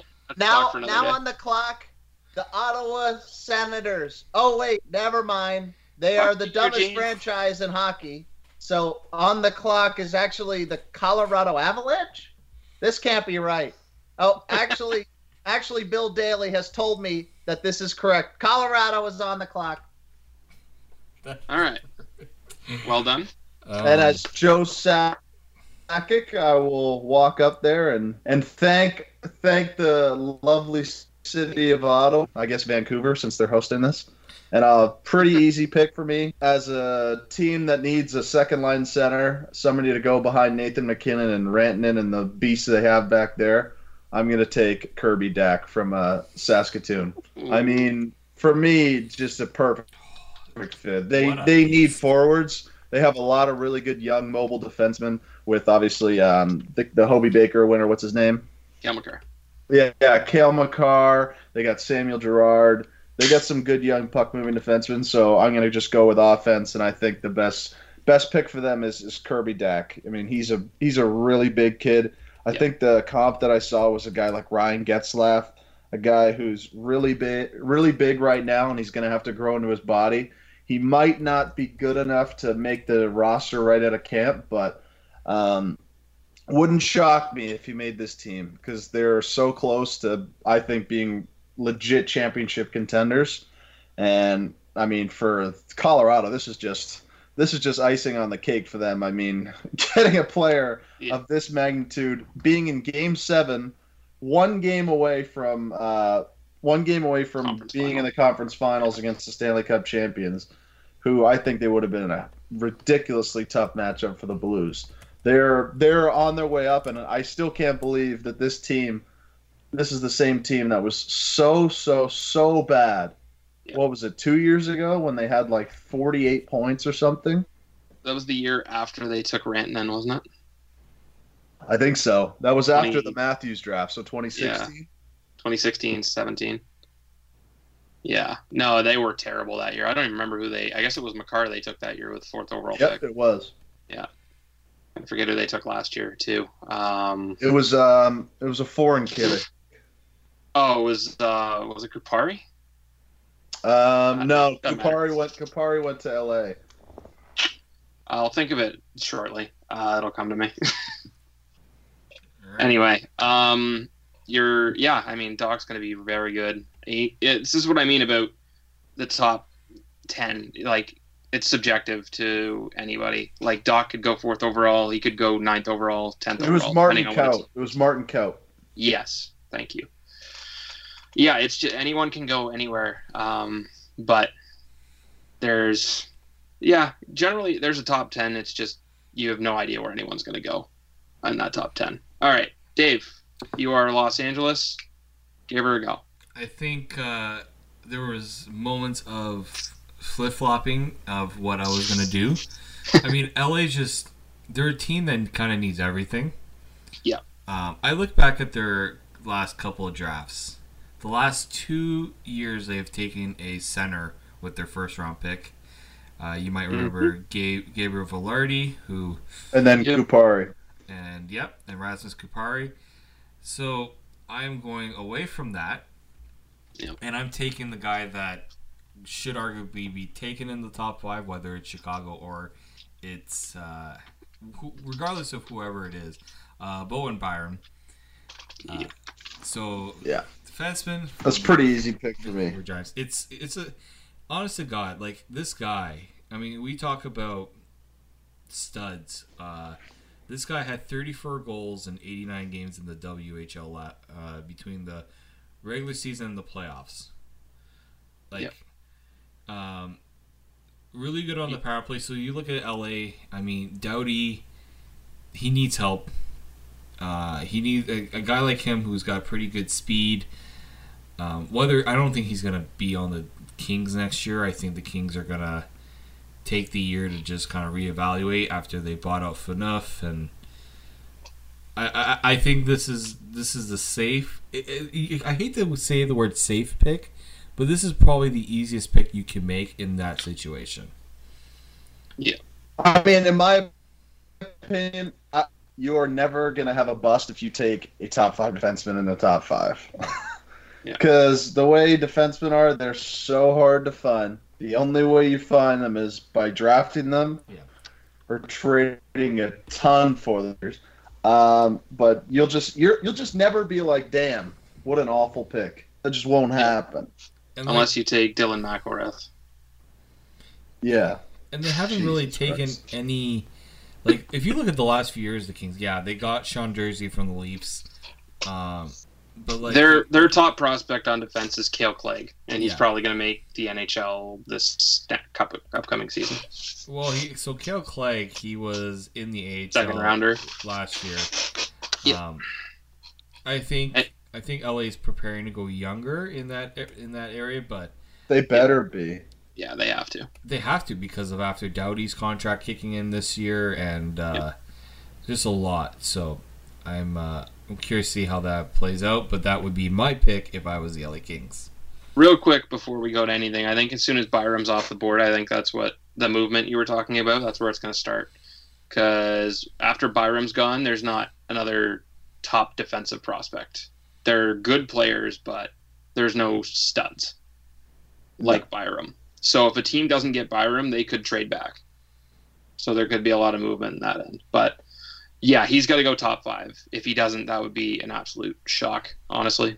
Like if he falls to six in Detroit, Steve Yzerman has done They better again. sprint to the podium. Yeah. Steve Yzerman's going to be waiting stage right to do this podium, go to the podium rather. Um, all right. Well, speaking of Yzerman, I'm number six, and uh, the Detroit Red Wings. I'm going to take a center. I just don't remember which one I want to take. I Um, think I know who you. want right. to pick. I'm going to go with another U.S. development program prospect. I'm going to go with Trevor Zegras. This was the guy I was contemplating taking if, for LA. Yep. Then, I, I mean, just Um, he's just he's so good. It's it's hard to really single all these U.S. development program guys out because their forward crop is just so unbelievably talented. Um, Zegras is another guy, and you're going to hear it a lot from me. It's because of Hughes. He just didn't get as much hype as he should have. He played on his wing actually for the majority of the year, and he played up and down the lineup. I think he played fourth line at some point during the season for the program. So he's a stud. He's going to Boston U next year. So like these US, US development program forwards, you got to wait a year on them generally, but they're well worth it. All of them. They So- usually all go to college for Yeah. one or two years. They dominate, and then they come in. Jack Hughes is pretty much the exception, and Auston. And Matthews. Auston Matthews, yeah. Yeah. uh, Hughes didn't commit to a university because he knew he was going pro right away. So, is what it is. Um, Zegras is going to be very good. He's got sort of a, I don't want to say odd skating stride. He just sort of skates straight up instead of sort of bent over like some guys. if that makes sense. Mhm. He just it looks a little odd, but he throws like spinning no look passes cross crease for guys with no issue whatsoever. He is going to be special. And he's just got to add on some weight and he'll be incredible. And college will help him with that. Yeah. All right. Um, we're gonna move on, or anyone else? Yeah, I think that's yeah. You- No. Uh, all right, Jacob, you are up again, Mister uh, Buffalo Sabres. right, this one, this one, this is Buffalo. This one's really easy. I actually am going to be trading this pick to the Leafs for Nikita Zeit. Uh. No, but uh, to be se- seriously though, um, I mean, what does Buffalo have nothing of goal scorers? They just paid a goal scorer nine million dollars for a guy with a career high, probably deserves two million less. What is probably the best pure goal scorer right now? And I'm going to take Cole Caufield. I mean, I'm not really personally, I'm not really a big fan of guys who are that small. I don't have a problem with players that are 5'10 or 5'9, but 5'7, 165, purely because there's just such a small list of players that have been successful at that size. Guys like Johnny Gaudreau, Alex DeBrincat, um, Martin St. Louis, but outside of that, there's not many guys. Um, so for that reason, I'm not a huge fan of it, but I think it's really hard to look past the production. I think if he's a guy that can grow even an inch and add like 15 pounds so he can become a little thicker, that would be great for him. But he's going to a great program. He's going to um, University of Wisconsin. Don Granato's the head coach there. He should absolutely light it up there, and I think he could be in uh, Wisconsin for a couple years. But um, it's worth swinging for the fences if you're if you're Buffalo because they just need guys that can score goals, and they especially need wingers. Yeah, uh, it's exactly right. Honestly, they need they needed either another center or a goal scoring winger, and yeah, that's what I said with Zegras. It's worth the wait for these guys in the development program because they all turn out to be very very good players, and yeah, that's about it. You said it perfectly. Yeah, and I think Um, that- all that- right, David, yeah, you I get mean- our good old friends in Edmonton. Oh, I mean, I guess uh, Keith Gretzky is going to be manning the draft from what I've been hearing. Our good old boy Keith. Oh, our favorite general, former general manager. So last year, the Edmonton Oilers picked Evan Bouchard in the Right, first round. forgot about that. Um, I think. Oh my god! You just look at Edmonton. You just think, what do they need? And you're just like everything. Yeah. like they're just Even screaming. goaltending. Yeah, I mean, no, I'm not picking a goaltender. Just FYI. Well, there's one There- there's up. one that's available. Yeah, there's Um, one that would be a bit of a stretch at this pick, but not too crazy. Anyway, go ahead. I mean, I'm not going to. If I swear to God, if they took a goaltender, They have if they took a goaltender top ten, you should just fire the whole staff. Um, but no, he yeah, I'm going. bigger needs better I'm going to go with a guy who had been rumored to be in the top five for parts of the year.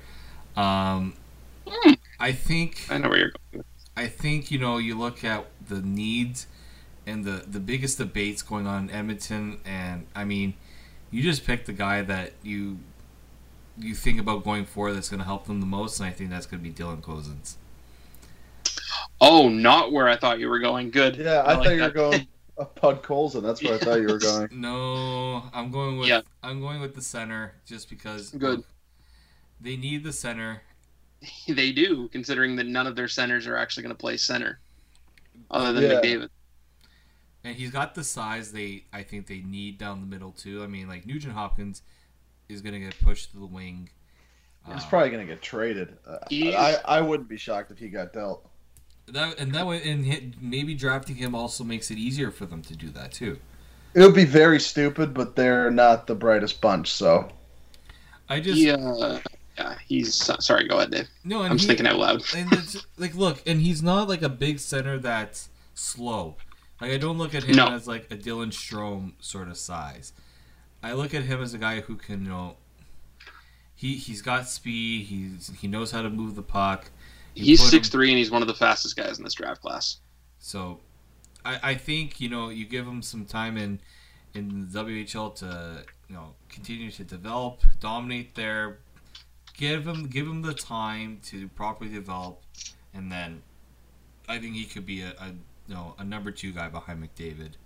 I think Yep. that's the good thing for them is they're not they're not developing him to be the developing him to be the number one. They develop him to be the number two. The scary thing for me with Edmonton is that they take a guy that's from the CHL that they're going to rush him like they have with so many other prospects. I just think They- Ken Holland is it changes all Yeah. that. He's he is the he is the architect from Detroit so. of putting the guys in the minors unless they are absolutely no brainers to be up there. And I mean, I don't want to go too far into Edmonton, but the one guy they exercised patience on that wasn't McDavid was Leon Draisaitl. And look how he's turned out when you gave him a year and some time in the AHL. Um, That's my take. yeah. Cozens is very good. He should honestly be a top six guy, but By- By the way, the first Canadian team off the board. Yes. Um, also, really stupid thing I came across. Not a stupid thing. It's cool for him. He's uh, he's actually from Yukon Territory. He's from Yellowknife. Yes, Yeah, yes. he is. I did know that. Um, he would only be the second player ever drafted from the Yukon. Who's isn't it like Jonathan Chichu or something? No, it's uh, I forget his name. His last name is Sturgeon, I believe. Oh, He was a second rounder back in the '80s. I'd like to say he only played like three games. That's cool though. Yeah. So there's a lot of players from the Yukon, but there's only been two ever to play in the NHL. So he'd be the third ever. He will be the third ever, and he'll be the highest player ever drafted from his uh, territory, for sure. so that's cool. Um, all right, Anaheim at number nine, and I think I've gone. Yeah, I've gone development program with all my picks so far. So let's just uh, let's make it a trio. Why not? I'm gonna go with uh, Matt Boldy from the U.S. development program. Um, and I mean, he's probably one of the smartest players in the draft. I'd say. Just his IQ is crazy. He just he makes people look silly. I've seen a couple plays where he's just danced through an entire line. He passes well. I think that's sort of important. He's a winger that doesn't. He can score the puck, but he really likes distributing. So Anaheim's going to really like that. They've drafted a lot of centers and a lot of forwards, but I think their decor is good enough to get them through with drafting another high skilled player.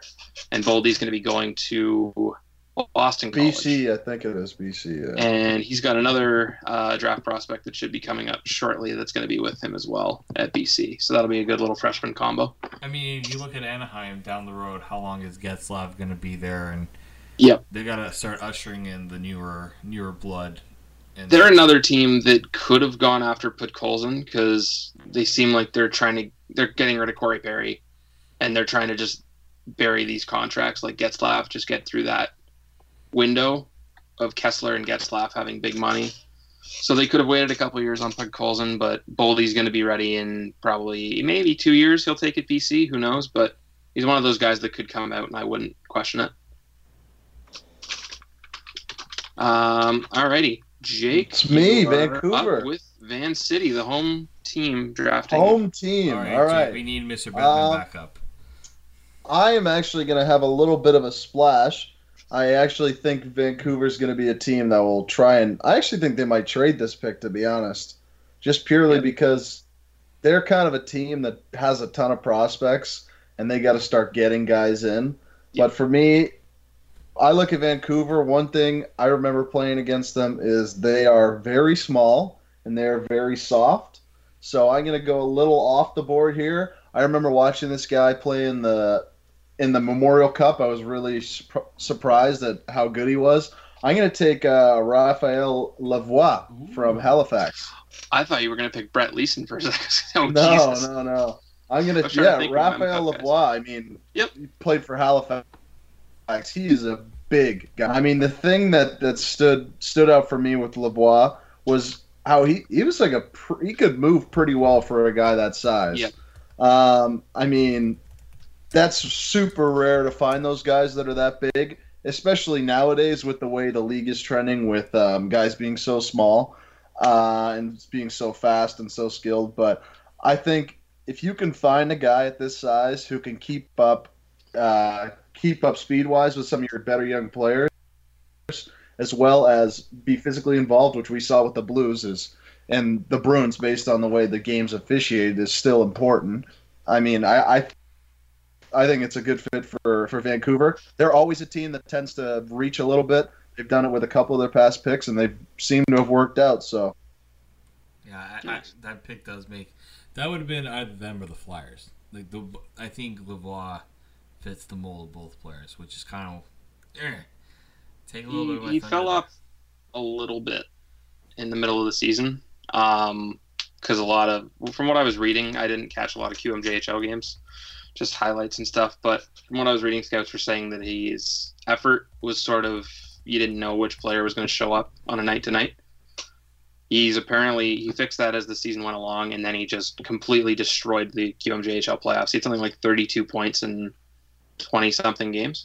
He was a stud, and then he followed it up with a great Memorial Cup. So he his draft stock shot right back up, and he can also play the wing and center. So teams will like the versatility.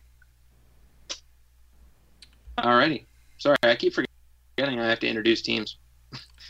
um, Dave, you're up. You have Philly at 11.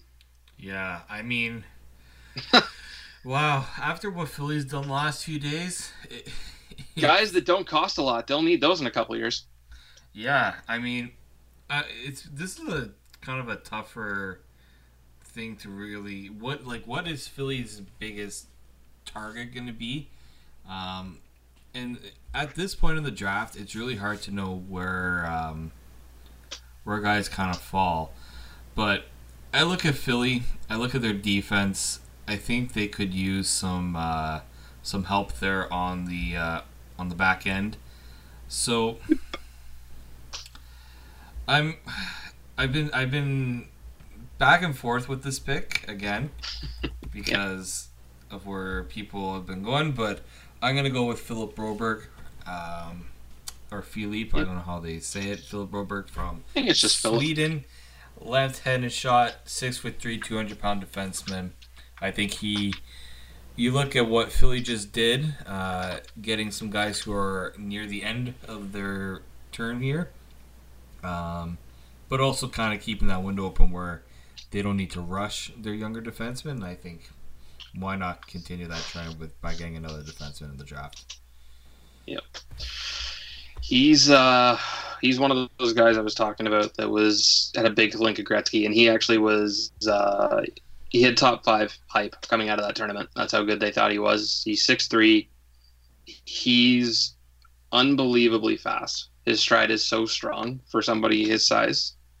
Um, and he can go end to end in a blink of an eye. He's amazing, but he wasn't very good I believe it's the Allsvenskan that AIK plays in right now. They got demoted.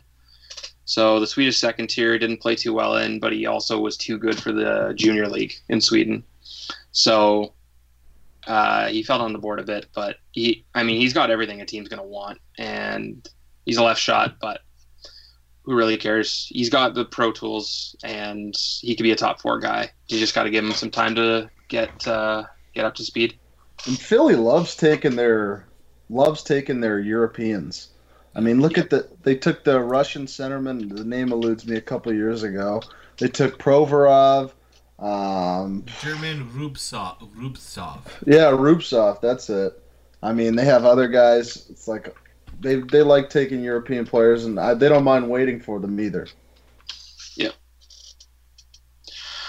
Um, so that leaves us at thir- uh, sorry, twelve. I'm reading ahead of myself here. Um, it's me with the Minnesota Wild, and I know who I'm going to take here. It's who I was uh, looking at when I was doing a mock before we came up with this little idea. Uh, it is Alex Newhook, center from Victoria in the BCHL, and he's one of those guys, uh, junior A guy, because he wanted to go to college and he's just torn up the BCHL the last couple years. I believe he had 102 points this year in I don't even remember the game count, excuse me, but he's he can walk through an entire team. He's got that skill. He's got the speed. The U18s this year that were just played, he proved that he could play against his own age group. And I mean, Minnesota doesn't mind taking those guys that take a year in uh, college. They took Jordan Greenway. They took uh, Luke Kunin. Uh, um, Alex Newhook was the guy I was alluding to that's going to uh, Boston College with Matt Boldy. So he, I could see him going maybe two, three years in college, College hockey getting some good players. Yep. He's especially when you get those Canadians, because oh man. Um, but Newhook's, yeah, I could see him going into his uh, junior season before he comes out into the NHL. It's just a waiting game with him, but he's got probably one of the highest ceilings of any forward in this first round, I'd say. Um, yeah, anything, anything anyone wants to add to that, feel free. I mean, I think when you look at, um, I mean, Minnesota, they they've been a very interesting team because they you know they made the the change uh, with their GM. Um, I feel like they desperately need some help up front, considering the injuries they've had and the changes they've had. Uh, that makes sense to me. What, going with the center there, uh, for sure. All right. Uh, Jake, you are up with the Florida Panthers at number 13. All right, this one's really easy. Um, basically, Florida, South Florida. You know who loves South Florida? Those Russians. I am going to take Vasily Podkolzin. Ah, let's go. Look at Florida. I mean, just connecting the dots here, going after Panarin and Bobrovsky package deal. There's two Russians right there. They don't mind waiting a bit for these players to come over. No rush for them. What's an easier, t- easiest place to get a Russian to come over is to a place with warm and no state tax. The complete opposite of Mother Mother Russia. So I'm gonna go with Vasily Podkolzin. I think he's the best player on the board right now. Um, he's probably probably to stick around, considering you know people are still they don't really know what's going to happen with the KHL. Our guy's going to stay. I was if I was Minnesota, I probably would have taken him, considering what they have going on with Kirill Kaprizov. But he's probably going to be a similar situation like that. Probably going to get his contract traded for by a bigger team in Russia and going to play there. But he's he's a heck of a player, and um, I think this is great value for a team like Florida. Yeah, I think, and you look at uh, Quenneville, that I think helps them, you know, sell on these uh, Russian guys as well, considering what Panarin's been able to do, how much Panarin like, and look, if Florida gets Panarin, that's another added bonus to a guy like him to come and play with a Russian mate. So, And Bobrovsky, they're probably going to get Bobrovsky. so th- this is funny though. A lot of mock drafts had them going and getting Spencer Knight, the goaltender. Yep. That's a good one. I didn't really think of that one to be honest, but I mean, I just for me, Florida, they got to get something. They got to get some flash and dash. Spend drop some, drop a couple ruble rubles on the table, get him to come over. He's a really good player. He's pretty. He's uh, NHL NHL ready too in terms of his size. Yep. Well, All right, Mr. Morsuit, you are up with number 14, and it is the The Arizona Coyotes. So Coyotes. I think this this this pick could be in play too. I Yeah. think so. Um, you look at the Coyotes the last couple of years, uh, they've been, or actually the last few years, they've been very big on going out of the OHL in their uh, with their first round pick. Uh, they shocked a lot of people with the Barrett Hayton uh, at fifth overall. Mm. So considering they see him as kind of their future at center, I look at where they desperately need some help, and they haven't really addressed that need. Although they've uh, kind of backstopped it a little bit. I look at their uh, between the pipes, and I think this is where you get your goalie, guys. I'm gonna go with Spencer Ooh. Knight. Um, Wow, that one hurts. That, that was I had that one locked in for my next one. Oh, I I had to sneak that one in there because I see. Look, Raanta, no, didn't do so bad, but they they had so many injuries on in the in net, and they somehow still were in a playoff position. If they have a formidable goalie to go along with the younger guys that they have there, I think it, it would really help. So that's why I'm going with uh, Spencer, Knight, who's arguably, I mean, look, no one's doubting he's the top uh, top uh, goalie, Goalie in the available. I mean, it's there's just no reason why I, I think. I mean, people thought the Panthers were gonna get him. And I think look if if Arizona needs something big time, it's goaltending. I mean, he's not gonna step in there and, and be like Carter Hart in in that regard, but when it's time to you know of the change of the guard, he's the guy. All right, Austin, let's do it. Let's make it a real easy one. You know who to go. Montreal. Yeah. Uh, we're gonna take a guy projected in the seventh round. Let's me look it up. No, let's let's team up a, a couple of you know what's. Oh, jeez. See, that's where um, I went originally with my mock or my rankings. Um, and I think what Jake is alluding to here is um, the center from the Barrie Colts, uh, Ryan There Suzuki. we go. Hold on. Brothers. Hold on.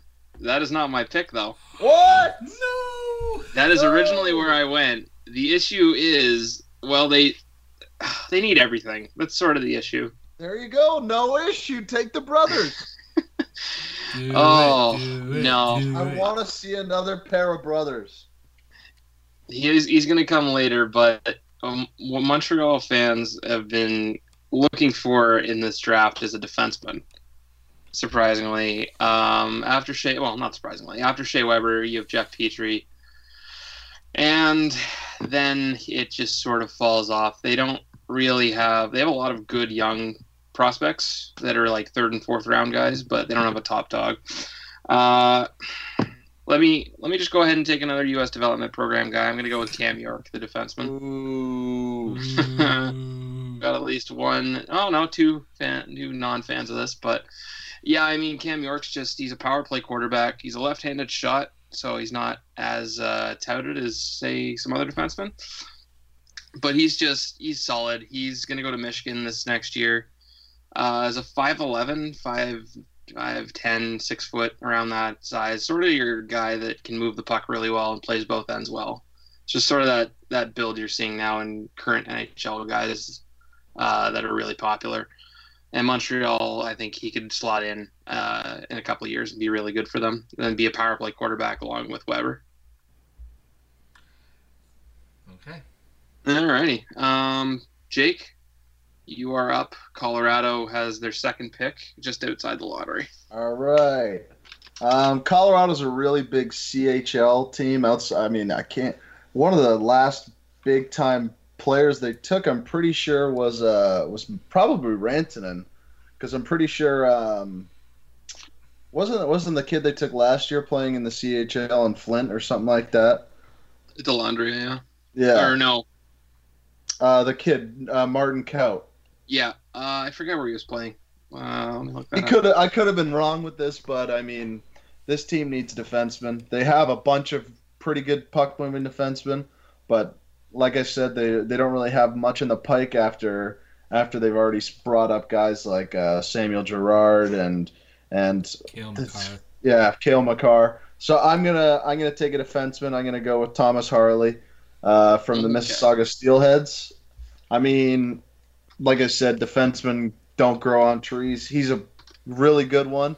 He had a great year with Mississauga. He's a pretty big kid too. He's like six three or six four.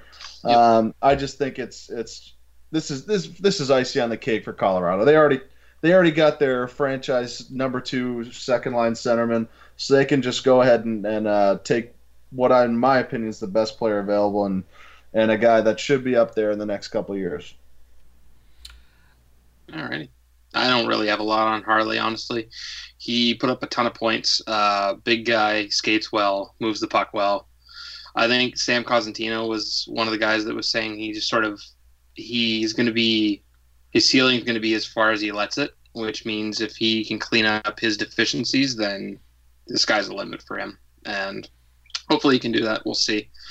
Uh, but a lot of people are starting to rank this guy higher and higher, and he, this is definitely a spot where I could see him going. Colorado, if they take, I mean, it's going to be if they take a forward or a defenseman, it's going to be the other way. I think they're not going to take two of a position in this draft with their two picks. They also could trade it away. I really don't know what they're going to do, but they could load up. Um, yeah.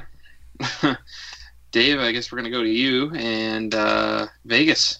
That's a little bit of an odd position. This is Yeah. their they didn't pick in the first round last year, so this is. They did not. Uh, they traded that pick. Uh, for Mr. Thomas, Tomas Tatar. ta ta. Um, I mean, look, this is just the third draft uh, for Vegas, and it's it's interesting because you know they traded Erik Brannstrom, They traded Nick Suzuki, so they've traded already traded two of their. Uh, They traded three of their first five firsts. Mm-hmm. And Cody Glass is going to be a stud for them. Uh, He's Yes. probably going to make the team next year. Oh, so yeah. they've got their center, and I'm I'm looking at Vegas. You're you're I'm kind of stuck on what they what they really need. Uh, but I think they're gonna go with uh, guy who can put the puck in the net. This is a guy that I've been debating with a couple of teams. Uh, Mm. You know, he's got he's got the skill. Um, whether that's Vegas' style remains to be seen. But I like uh, what Arthur Kal- Kaliyev, I believe that's how you say his name. Yeah, Oh. it's either Kaliyev or Kaliyev. I haven't gotten a elite prospects. I don't think has a pronunciation on his name. But uh, you know, left winger out of Hamilton, probably the second best goal scorer behind uh, Caufield in this draft. And um, I mean, look, they have Pacioretty there, but other than that, and they they had some guys not produce from Pat, you know, after their first run. I think a guy like uh, like him can really step in and uh, and be a guy that they can groom into a into their next prime goal scorer. Alrighty. You couldn't have taken Ryan Suzuki, So that was what I was originally gonna go with.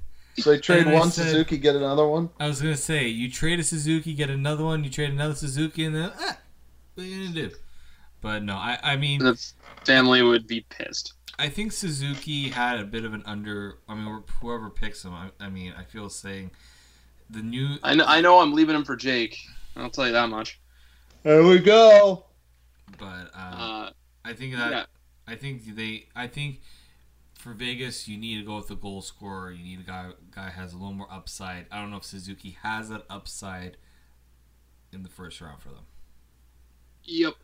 All right. So we're gonna go to Dallas, I and mean, that's my pick. Um, originally, I saw the Stars um, taking a defenseman here, but obviously, doing a live draft, things change a little bit for teams and for us. Um, when I took Alex Newhook at number twelve, I forgot about another center that was very high on the board, and that is Peyton Oh, Krebs I knew you were gonna go with him. from Kootenay. And I feel bad now because Peyton Krebs should definitely not be this low, but is what it is. Um, Ah, go cry. You know, You're in the NHL, buddy. yeah, we could drop. He could drop down some lists now because um, he just uh, suffered a, an Achilles injury, was it? Yeah, I think that's correct. Uh, he had his uh, back of his Achilles partially sliced by a skate during off-season training. Uh, they said he's going to be back before the start of the year. And I mean, he's a stud. He can play on the wing and down the middle. Um, he was a captain this year at 17 years old for Kootenay. Given their or a grain of salt, I mean, they're not one of the better teams in the CHL. Think they finished with like a 13 and 40 something record this year. So he was one of their bright spots, possibly the only bright spot. Um, and he's going to wear a letter, I think, when he gets to the NHL at some point. Um, and he's also just a high skilled forward. He was a former first overall pick in the WHL Bantam draft. So, uh, yeah, the injury set him back a little bit. I think on the board, obviously, it uh, set him back a bit, but he uh, he probably has more to show once he gets drafted. Hopefully, the ice are a little better going forward because he's a stud. All right. Um, let's see if Suzuki gets picked here. Jake, you got uh, oh, it's the Ottawa Senators. You made my pick for me. I mean, for Ottawa, it's it's too easy. I mean, offense, offense, offense. You can't take anything but a forward here. I mean, I'm going to take Ryan Suzuki. Uh, I think this is probably around the right territory for him.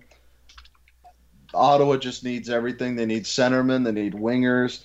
They I, they actually might not need uh, some defensemen. They got pr- two pretty good young ones coming, but this is a really this is going to be a really long rebuild, and they just got to get as much talent as possible. Kind of an undersized kid. He should follow a pretty similar development path to his brother, where they're to stay. They're to age out in junior and then probably play a year in the AHL. So there's no rush for him. Uh, hopefully Ottawa doesn't rush him, but um, I think it's a it's a good spot for him in Ottawa, where he will get an opportunity to play his brother many times a year. Yeah. and I mean Suzuki's another former first overall pick in the OHL. So uh, he went to a team last year, and he wasn't the star actually because Svechnikov was there, the second overall pick last year with uh, Carolina. So he was the guy this year, and he led their team in scoring, but he didn't have the stud season that most people sort of expected of him. I think the rebuild didn't help either. Barrie also didn't make the playoffs, so that uh, the team wasn't exactly what it was the year before. so it's hard to put it on him. But yeah, Jake, you're right on. He's the he's pretty much a spitting image of his brother, play style, size, ability. You're getting you're getting a similar player, and that's a good sign for Ottawa here because they just need good players in their system. All right, um, David.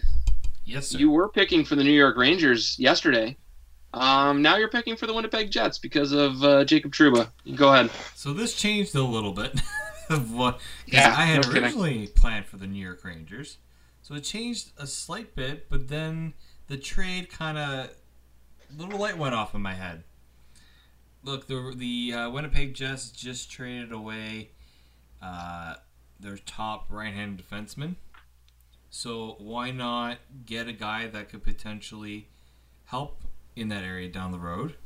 Uh, let's go with the Swedish Victor Soderstrom from Brynäs. Yes, sir. Uh, no, I mean you look at the Jets back end.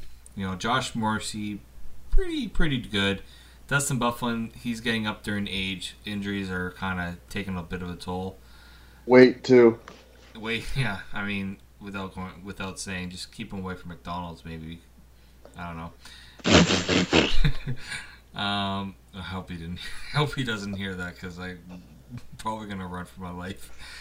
Um, I, I like what the what uh, Soderstrom brings uh, as a mobile guy. Needs a little work on his offensive game. I think.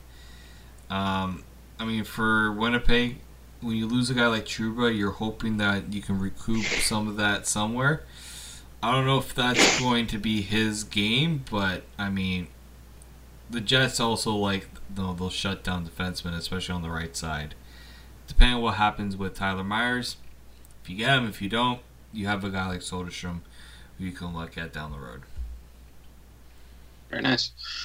Yeah, I, he jumped most. Yeah, he's jumped Broberg, I'd say, for the top Swede defenseman in the draft, but that's because he played in the SHL, whereas Broberg played in the Allsvenskan. So, uh, right-handed shot, small guy. He's going to be very good at both ends. He's got to get better defensively, but he'll be he'll be special. I mean, Winnipeg would get themselves a very good player if they got Soderstrom in that pick. Um. All right, Pittsburgh, twenty-one. That is me. Um. I'm going to take everybody's, uh, most people's favorite player other than Kakko coming out of the World Championships, and that is the German defenseman Damn Moritz it! Seider. I love the, Yeah, that name. very good name, very good player. Uh, he's from Adler Mannheim, who ended up winning uh, the DEL championship this year, and he actually played in a majority of games for them. Beat Red Bull? Yep. All I know is Red Bull because of, uh, of Carla Koliakovo. Yeah, and he he also played for Mannheim. Really? Yep. There you yeah, go. I'll tell you. We, yeah, there's a story for another day when Koliakovo told us when he came to speak to our class about Mannheim, and it's really cool what they do for their players. Um, but Seider, yeah, he's six five. He can skate really, really well for a guy that big, and he also uh, he didn't shrink when he played in the World Championships against top competition, and that's massive, especially for a team like Germany who doesn't quite have that top talent. They're good, but on defense, yeah, not not the best. You don't have a lot of uh, other than Draisaitl and Dominik Bokk. This will be the third uh, third German taken in the last couple of years in the first round, which is cool to see Yeah. them starting to get more recognition. I always like to see uh, smaller countries in terms of hockey.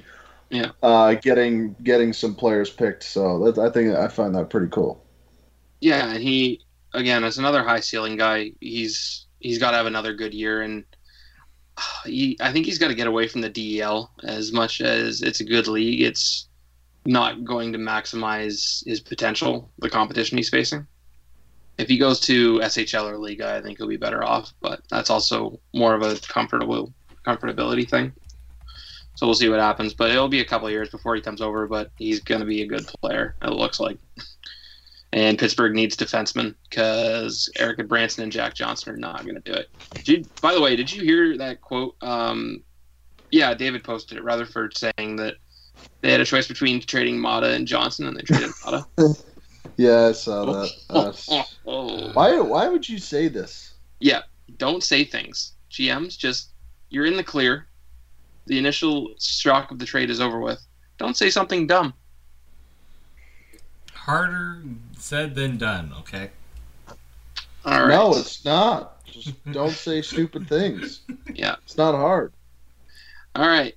From Pittsburgh to Toronto. Dave, Jake. No, wait, not Toronto. Los Angeles. Sorry. Yeah, it's Uh, pretty sad. Oh well. Probably my favorite part of being a hockey fan is watching your team have a first round pick, but I mean, And then wasting it on Tyler Biggs. that first round. That, yeah, but uh, at least this first round pick they gave up was worth it. I mean, Jake Muzzin was fantastic against the Bruins. Uh, he should be should be one of the Leafs top top top four defensemen easily. Um, maybe even if he resigns, it would look good, but well worth trade for me. Um, for both teams, I think it worked out really well, and I'm gonna replace I'm gonna replace him right now for, with uh, now that I'm LA. LA took uh, Rasmus Kupari last year, so I'm gonna dip back into Finland. I'm gonna take Vili Hinola Yeah. from Lukko in the SM Liiga. Um, an undersized defenseman, puck moving defenseman. I'd be lying if I said I've watched him play before. um, he's probably you going to be very a part of. confident in that pick, though, Jake. He's, pro- he's probably going to be a part of the fi- Finnish World Juniors team next year, just because that's what Finland does. They get these guys that He was part of the World know, Junior team this year, I believe. Exact. There you go. I mean, I didn't know that, but I let don't me doubt let it. me double check that just to be sure. but yeah, you know, Finland is just always really good at, at developing talent, especially recently with some of the play, picks that they've been able to send over, like guys like Patrick Laine. I mean, I know Jesse Puljujarvi hasn't worked out, but Jesse Puljujarvi, Kaapo Kakko, um, Sebastian Aho. I mean, this is just this is this is probably the golden age of Finnish hockey right now. So, picking a Finn is is it? It looks like a pretty good, uh, pretty good idea, and considering they just took Kupari last year, D- don't think that the Kings would shy away from taking a, Finnish player again. So Yeah, and Heinola did play at the uh, or Hinola. I'm sorry, I'm going to be bad with these Swedish and Scandinavian names. Um, too many, too many uh, adject or too many um, vowels. uh, what is it? Soderstrom has two umlauts in his name, and that just screws me up. 'Cause I don't know if it's supposed to be anyway. Heinola did play at the World Juniors this year. He played five games for Finland, and he won a gold medal. There you go. So I've seen a, a couple. Uh, I think there's a highlight pack or two of them out there. He's sort of a late riser, but yeah, he's going to be something. There's a lot of shorter defensemen in here, and mixed in with a couple of guys like Seider and Harley. But He is thin looking. Yes, I I know picture of him. He is a slight young man. he's going to be something interesting though, because a lot of people have a lot of good things to say about him that are smarter than I am. So I'm going to trust their uh, judgment. Yeah, he's going to go high. Um, all right, from Toronto to New York again, David. You have the Islanders. My favorite team in the world. But what was the one issue the Islanders had in the playoffs? Scoring. They couldn't score. running into the Carolina Hurricanes. Especially where, where, where especially did they have trouble? The wagon. The wagon. The wagon. They had a Oh, tough time with the power play. Yeah. So why not get a guy who's a bit of a finisher, been known to score on the power play, from the Niagara Ice Dogs? We're gonna go with Philip Tomasino. oh, Tomasino. Oh, the Tomasino's gonna go to Brooklyn. Or There's a chance you two are related I don't know where the hell the Islanders are playing next year. But um, I like this. You know, he's he's gonna probably get a bit bigger and stronger. Uh, Yep. His skating is unreal. I mean, his speed alone is going to make him a. Bu- he, I mean, I don't think he'll make the team next year. I mean, I know the Islanders can seem desperate at times, but um, I think he's got the tools that they desperately need. I mean, I look at their forward group and it almost you almost vomit because you're trying to figure out who's going to score other than Eberle and Barzal.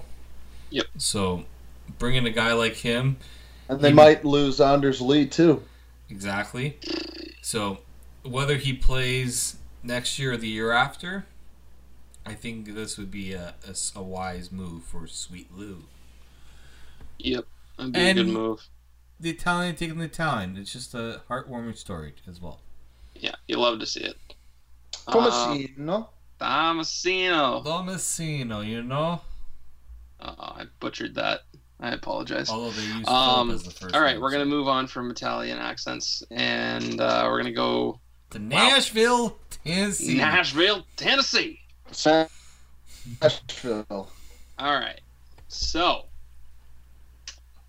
didn't really put too much thought into this pick, to be quite honest with you. I was more interested in talking about been your nice. pick. Would have been nice. Oh, there are a lot of if there's wingers. a goalie. Yeah, that would be a really nice if. Uh, if Knight fell to the Preds at this position, they'd be laughing. Yeah. Um, you know, they have some help down the middle. They have a little bit of everything, I think, because they have Johansen. They have um, whatchamacallit, They have Granlund now. Uh, I'm gonna go with a winger because there's a lot of good wingers at the back end of this draft, and I'm gonna take a guy that uh, definitely was a riser. He sort of a lesser extent was like Kravtsov, Kravtsov, excuse me, from the Rangers where right at the end of the draft cycle, he just started rising up boards, and that is uh, Pavel Dorofeyev from Magnitogorsk in the MHL, I believe, the minor hockey in Russia. He bounced up and down a couple times, but man, he is good at hockey.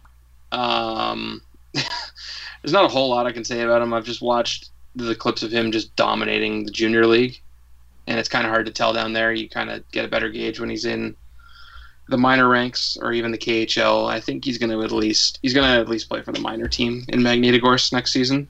But there's also a chance he could play for Metallurg, I think. So we'll see where he ends up. But he's going to be another Russian project. But uh, I don't think Nashville's really a team that has to worry too much about waiting on a guy that's going to be projects to be as good as he will be. If they have a chance to get him, that should be a, a good sign, I would think.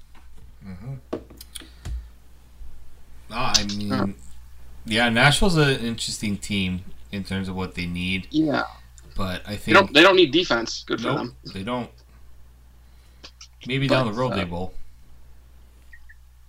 You could go with another center here. Like I think if Tomasino's still there, that'd be a nice pick for them. They could go free agency for a center.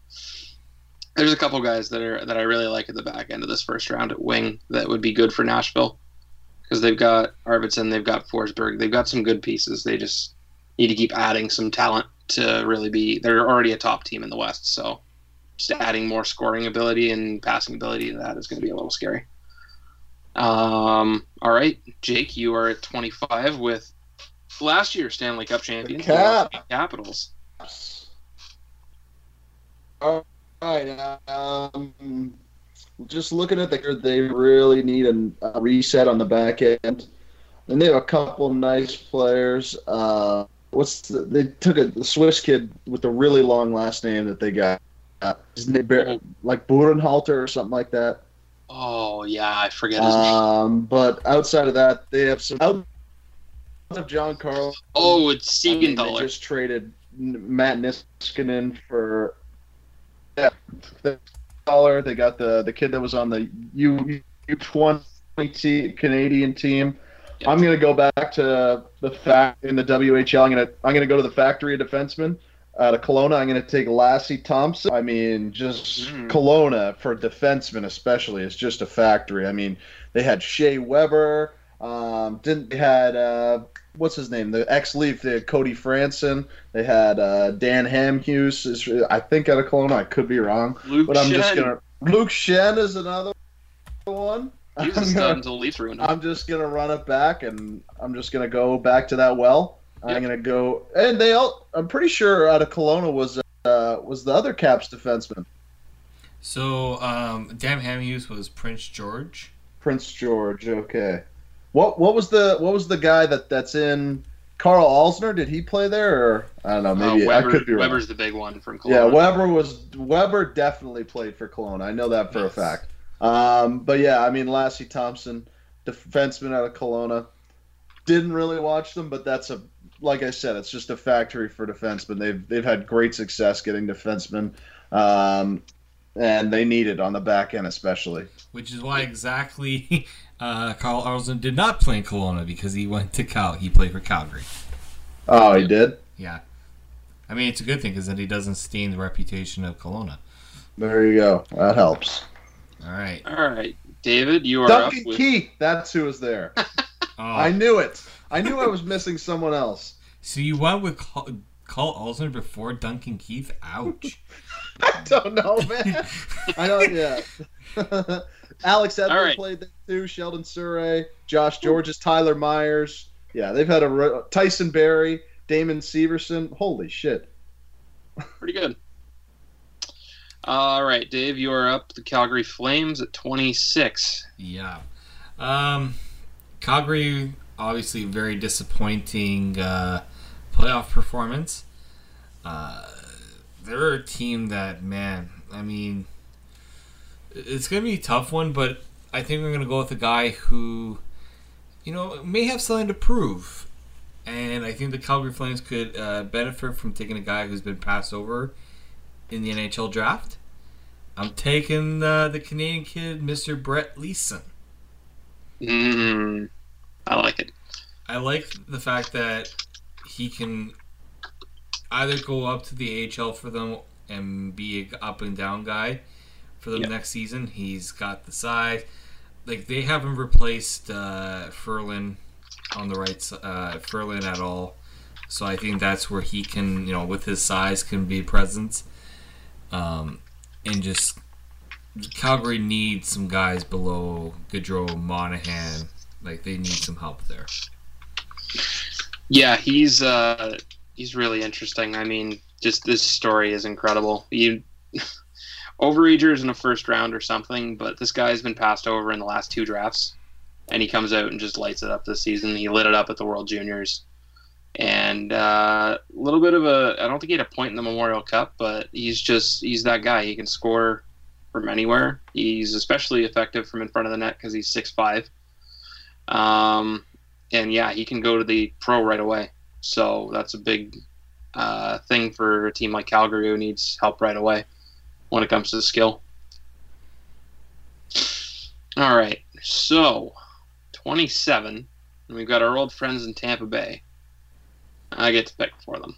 So who are they picking that's going to be a Hart Trophy candidate? In a Who's the couple years? goal? Yeah. I will tell you right now, That they'll there is still signed for eight million dollars.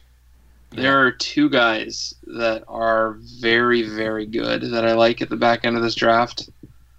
And I don't know which one I want to pick with this one because both of them are going to come back to haunt the Leafs, I would think, in some way, shape, or form. I'm going to go with, oh, Bobby Brink from the Sioux City Musketeers. Mm. Great name. Yeah, awesome name. It's just set for college hockey. Uh, I'm drawing a blank off the top of my head where he's going this year. Um, but he, instead of playing for That sounds like a North Dakota name, but I'm, I'm, I'm just guessing. Show Me North Dakota, uh, he is going to Denver. Denver. Ah, mid. Close. Another another Midwest guy. I knew it wasn't one of the Boston schools. I couldn't tell you otherwise. Oh, that would have been Um, hilarious if he did. Bobby so- Brink. he's a guy that he played at the World Under 18s this year was great with Hughes and all these top U.S. development program guys. Uh, he ended up not going to the program. He went to Minnetonka, which has produced a bunch of really good NHLers. Jake Gardiner is the one we would know the most. Um, and ended up going to the USHL before he went to college. And I think he was fourth in league scoring this year as a draft eligible. So he did very well, and I'll send you some clips of him because he's probably one of my favorite guys in this draft. Uh, I just don't know. He's got a high ceiling, I think. I just don't know what he's going to be until he gets to the NHL. And then he'll prove himself. He can play with skilled players, and I think he can play different roles, but he's a skill guy for sure. And he's got a lot of skill and a lot of passing ability. So I'm excited to see what he becomes, and not so excited to see if he is a guy passing the puck to Nikita Kucherov for the next little while. All right. Uh, Jake, you were talking about a certain wagon a couple minutes ago, I was and you get that to pick team, for them. the GOAT Carolina franchise, the Carolina Hurricanes. The bunch o jerks you get to the, pick for. the Go ahead. ultimate taking a step back franchise. I mean, I'm just gonna shoot for a moon, shoot for the moon here. They need scoring. I mean, they had what like seven? They had like what five goals against the Bruins. I feel like I, I feel like I saw them score maybe one. Um, maybe some guys that actually know how to shoot the puck in the net, not just on the net. Um, so I'm gonna take uh, out of the Q QMJHL from Moncton. I'll take uh, Jakob Pelletier. I mean, he's a guy who scored 40 goals this year, 89 points. Undersized, will probably take a while to to get there, but I mean, guys that can score can score. So, and Carolina sure as hell needs it. Yeah, he's um he's a small guy, but he actually the most of the stuff I've seen from last year, mostly like I was watching some of his clips from the last couple seasons. He scores a lot from in tight. He's really good around the net. He's sort of like a Brendan Gallagher in that way. He doesn't mind mixing it up in front of the net, which is perfect for a team like Carolina that just likes to help teams with shots. Um, so that's I think that's a great fit, honestly. um, yeah. All right, let's close this out. We got three picks left. Uh, Dave, you're up with San Jose, and they just signed Erik Karlsson, so they're feeling pretty good. But Well, Go so ahead and, it's uh, no let me know longer San picking. Jose's pick. Wow, Yep. they have the pick. oh, So San sorry, Jose, no is- no, they do not have the pick. Uh, it's Anaheim's pick. Excuse me. Anaheim. I wrote down the wrong pick. team. They acquired that pick from uh, Buffalo in the Yeah, for um, Montour. in the Brandon Montour trade. It, this That is came from the Patrick Kane trade, or Patrick Kane, Evander Kane trade. Yeah. yes. This is um. I mean Anaheim. It just seems like this is a perfect pick to go out of Sweden. I just don't know if it's going to be a forward or a defenseman out of Sweden. So I'm going to lean towards a defenseman just because um, I think we went with a forward earlier in the draft. Who had Anaheim before? Uh, I did. I took Boldy. Yeah. So I'm gonna go with. Uh, might seem a little out of the dark here, but uh, Tobias Bjorn Bjornfot. Vogt. Yes. Um, I think you look at this is a guy that's got some raw talent here. I mean, he's got the two way game. I like the you know even though Anaheim's pretty set on their blue line, this is a guy that's in the Swedish Junior League or played in the Swedish Junior League last year. Leave him in Sweden for a little bit, bring him to the AHL. They can develop this guy nice and slow for them. I, I like the upside that he brings there especially at this part of the draft. This is where this is where Anaheim really gets their their defenseman uh, factory going because they go usually go with these kind of Swedish defensemen defenseman. late, and they they. I was originally going to go with Lassi Thomson, but you know Jake had to rain on that parade, Woohoo! so um, I thought why not go Swedish if you're not going to go from Kelowna. All right. Yeah. I, admittedly, I don't know a whole ton about Bjornfot. I know he's really risen up boards and he's done a really good job of closing out the year. Uh, he wasn't on my final ranking just because I had some forwards that I liked. Uh, but if uh, let's say he's not on the rankings there, he's probably within the top five that would go in my second round rank. Great name too. Oh yeah, Bjornfot. That's, that's if we had gotten him and put him on a pair with Liljegren. Like I think that should be the Leafs' goal now is just drafted another defenseman with a ridiculous name, who's really good, and put him with Tim. Still holding out hope we can get that first for Zaitsev. Fingers crossed. Yeah. So number thirty, and I get the distinction of picking for the good old The Boston Bruins. douchebags. And oh, there are two ways I think I'm was gonna go with this pick, and the, the two players, I mean, Connor McMichael is the one, and uh, Nils Hoglander is the other one, and one of them is a center Canadian fits the Bruins style, and the other is a small Swede who does not fit what the Bruins do at all, but he Which is is why they're gonna take the Swede because they've been they've been he's he's so good. I mean, I just don't see Boston the way they play taking him though. Like if it was any other team, I would take Hoglander with this pick. But I think Boston goes safe with Connor McMichael, and it's not safe saying he's bad. It's just I think Hoglander is more flashy. McMichael just has more substance.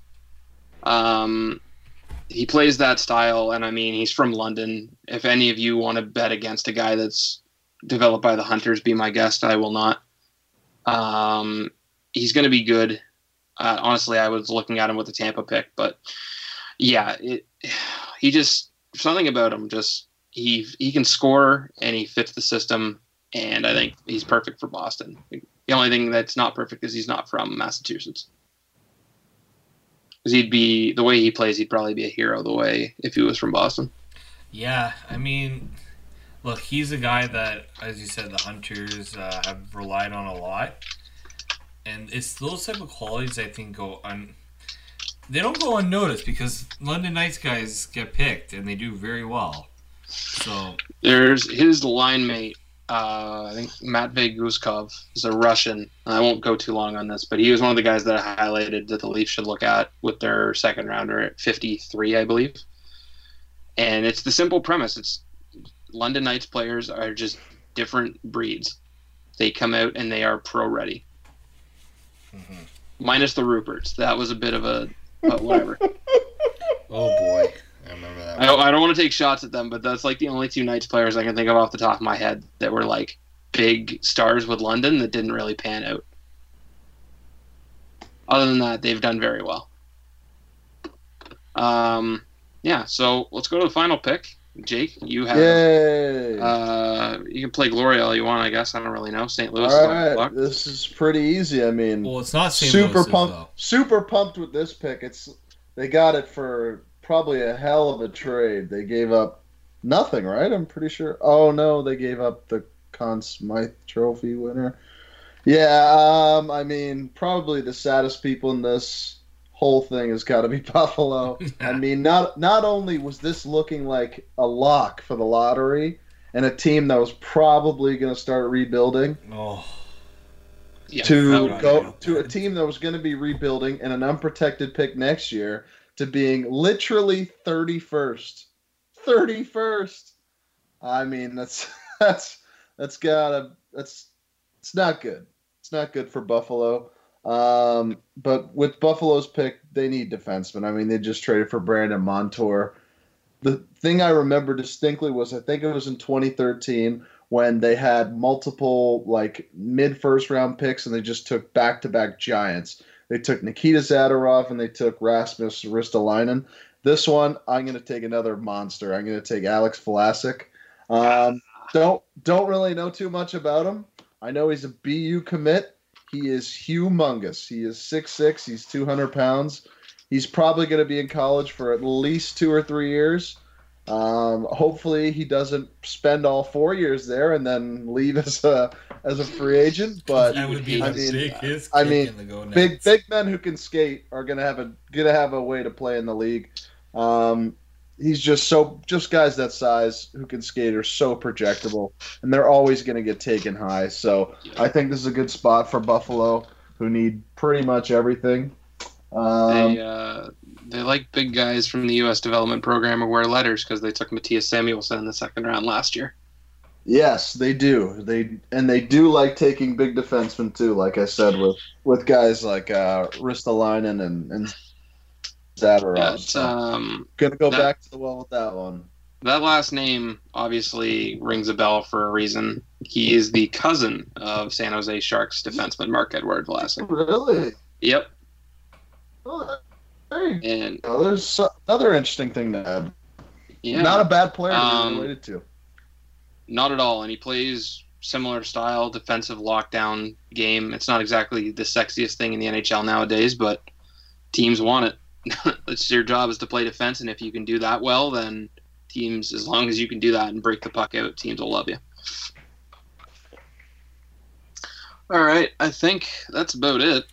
I think we missed Um, need Mr. Uh, Jerry to uh, close out this draft. Mr. Jerry. And for the yet, thank you to Buffalo for completing the first round of the NHL draft.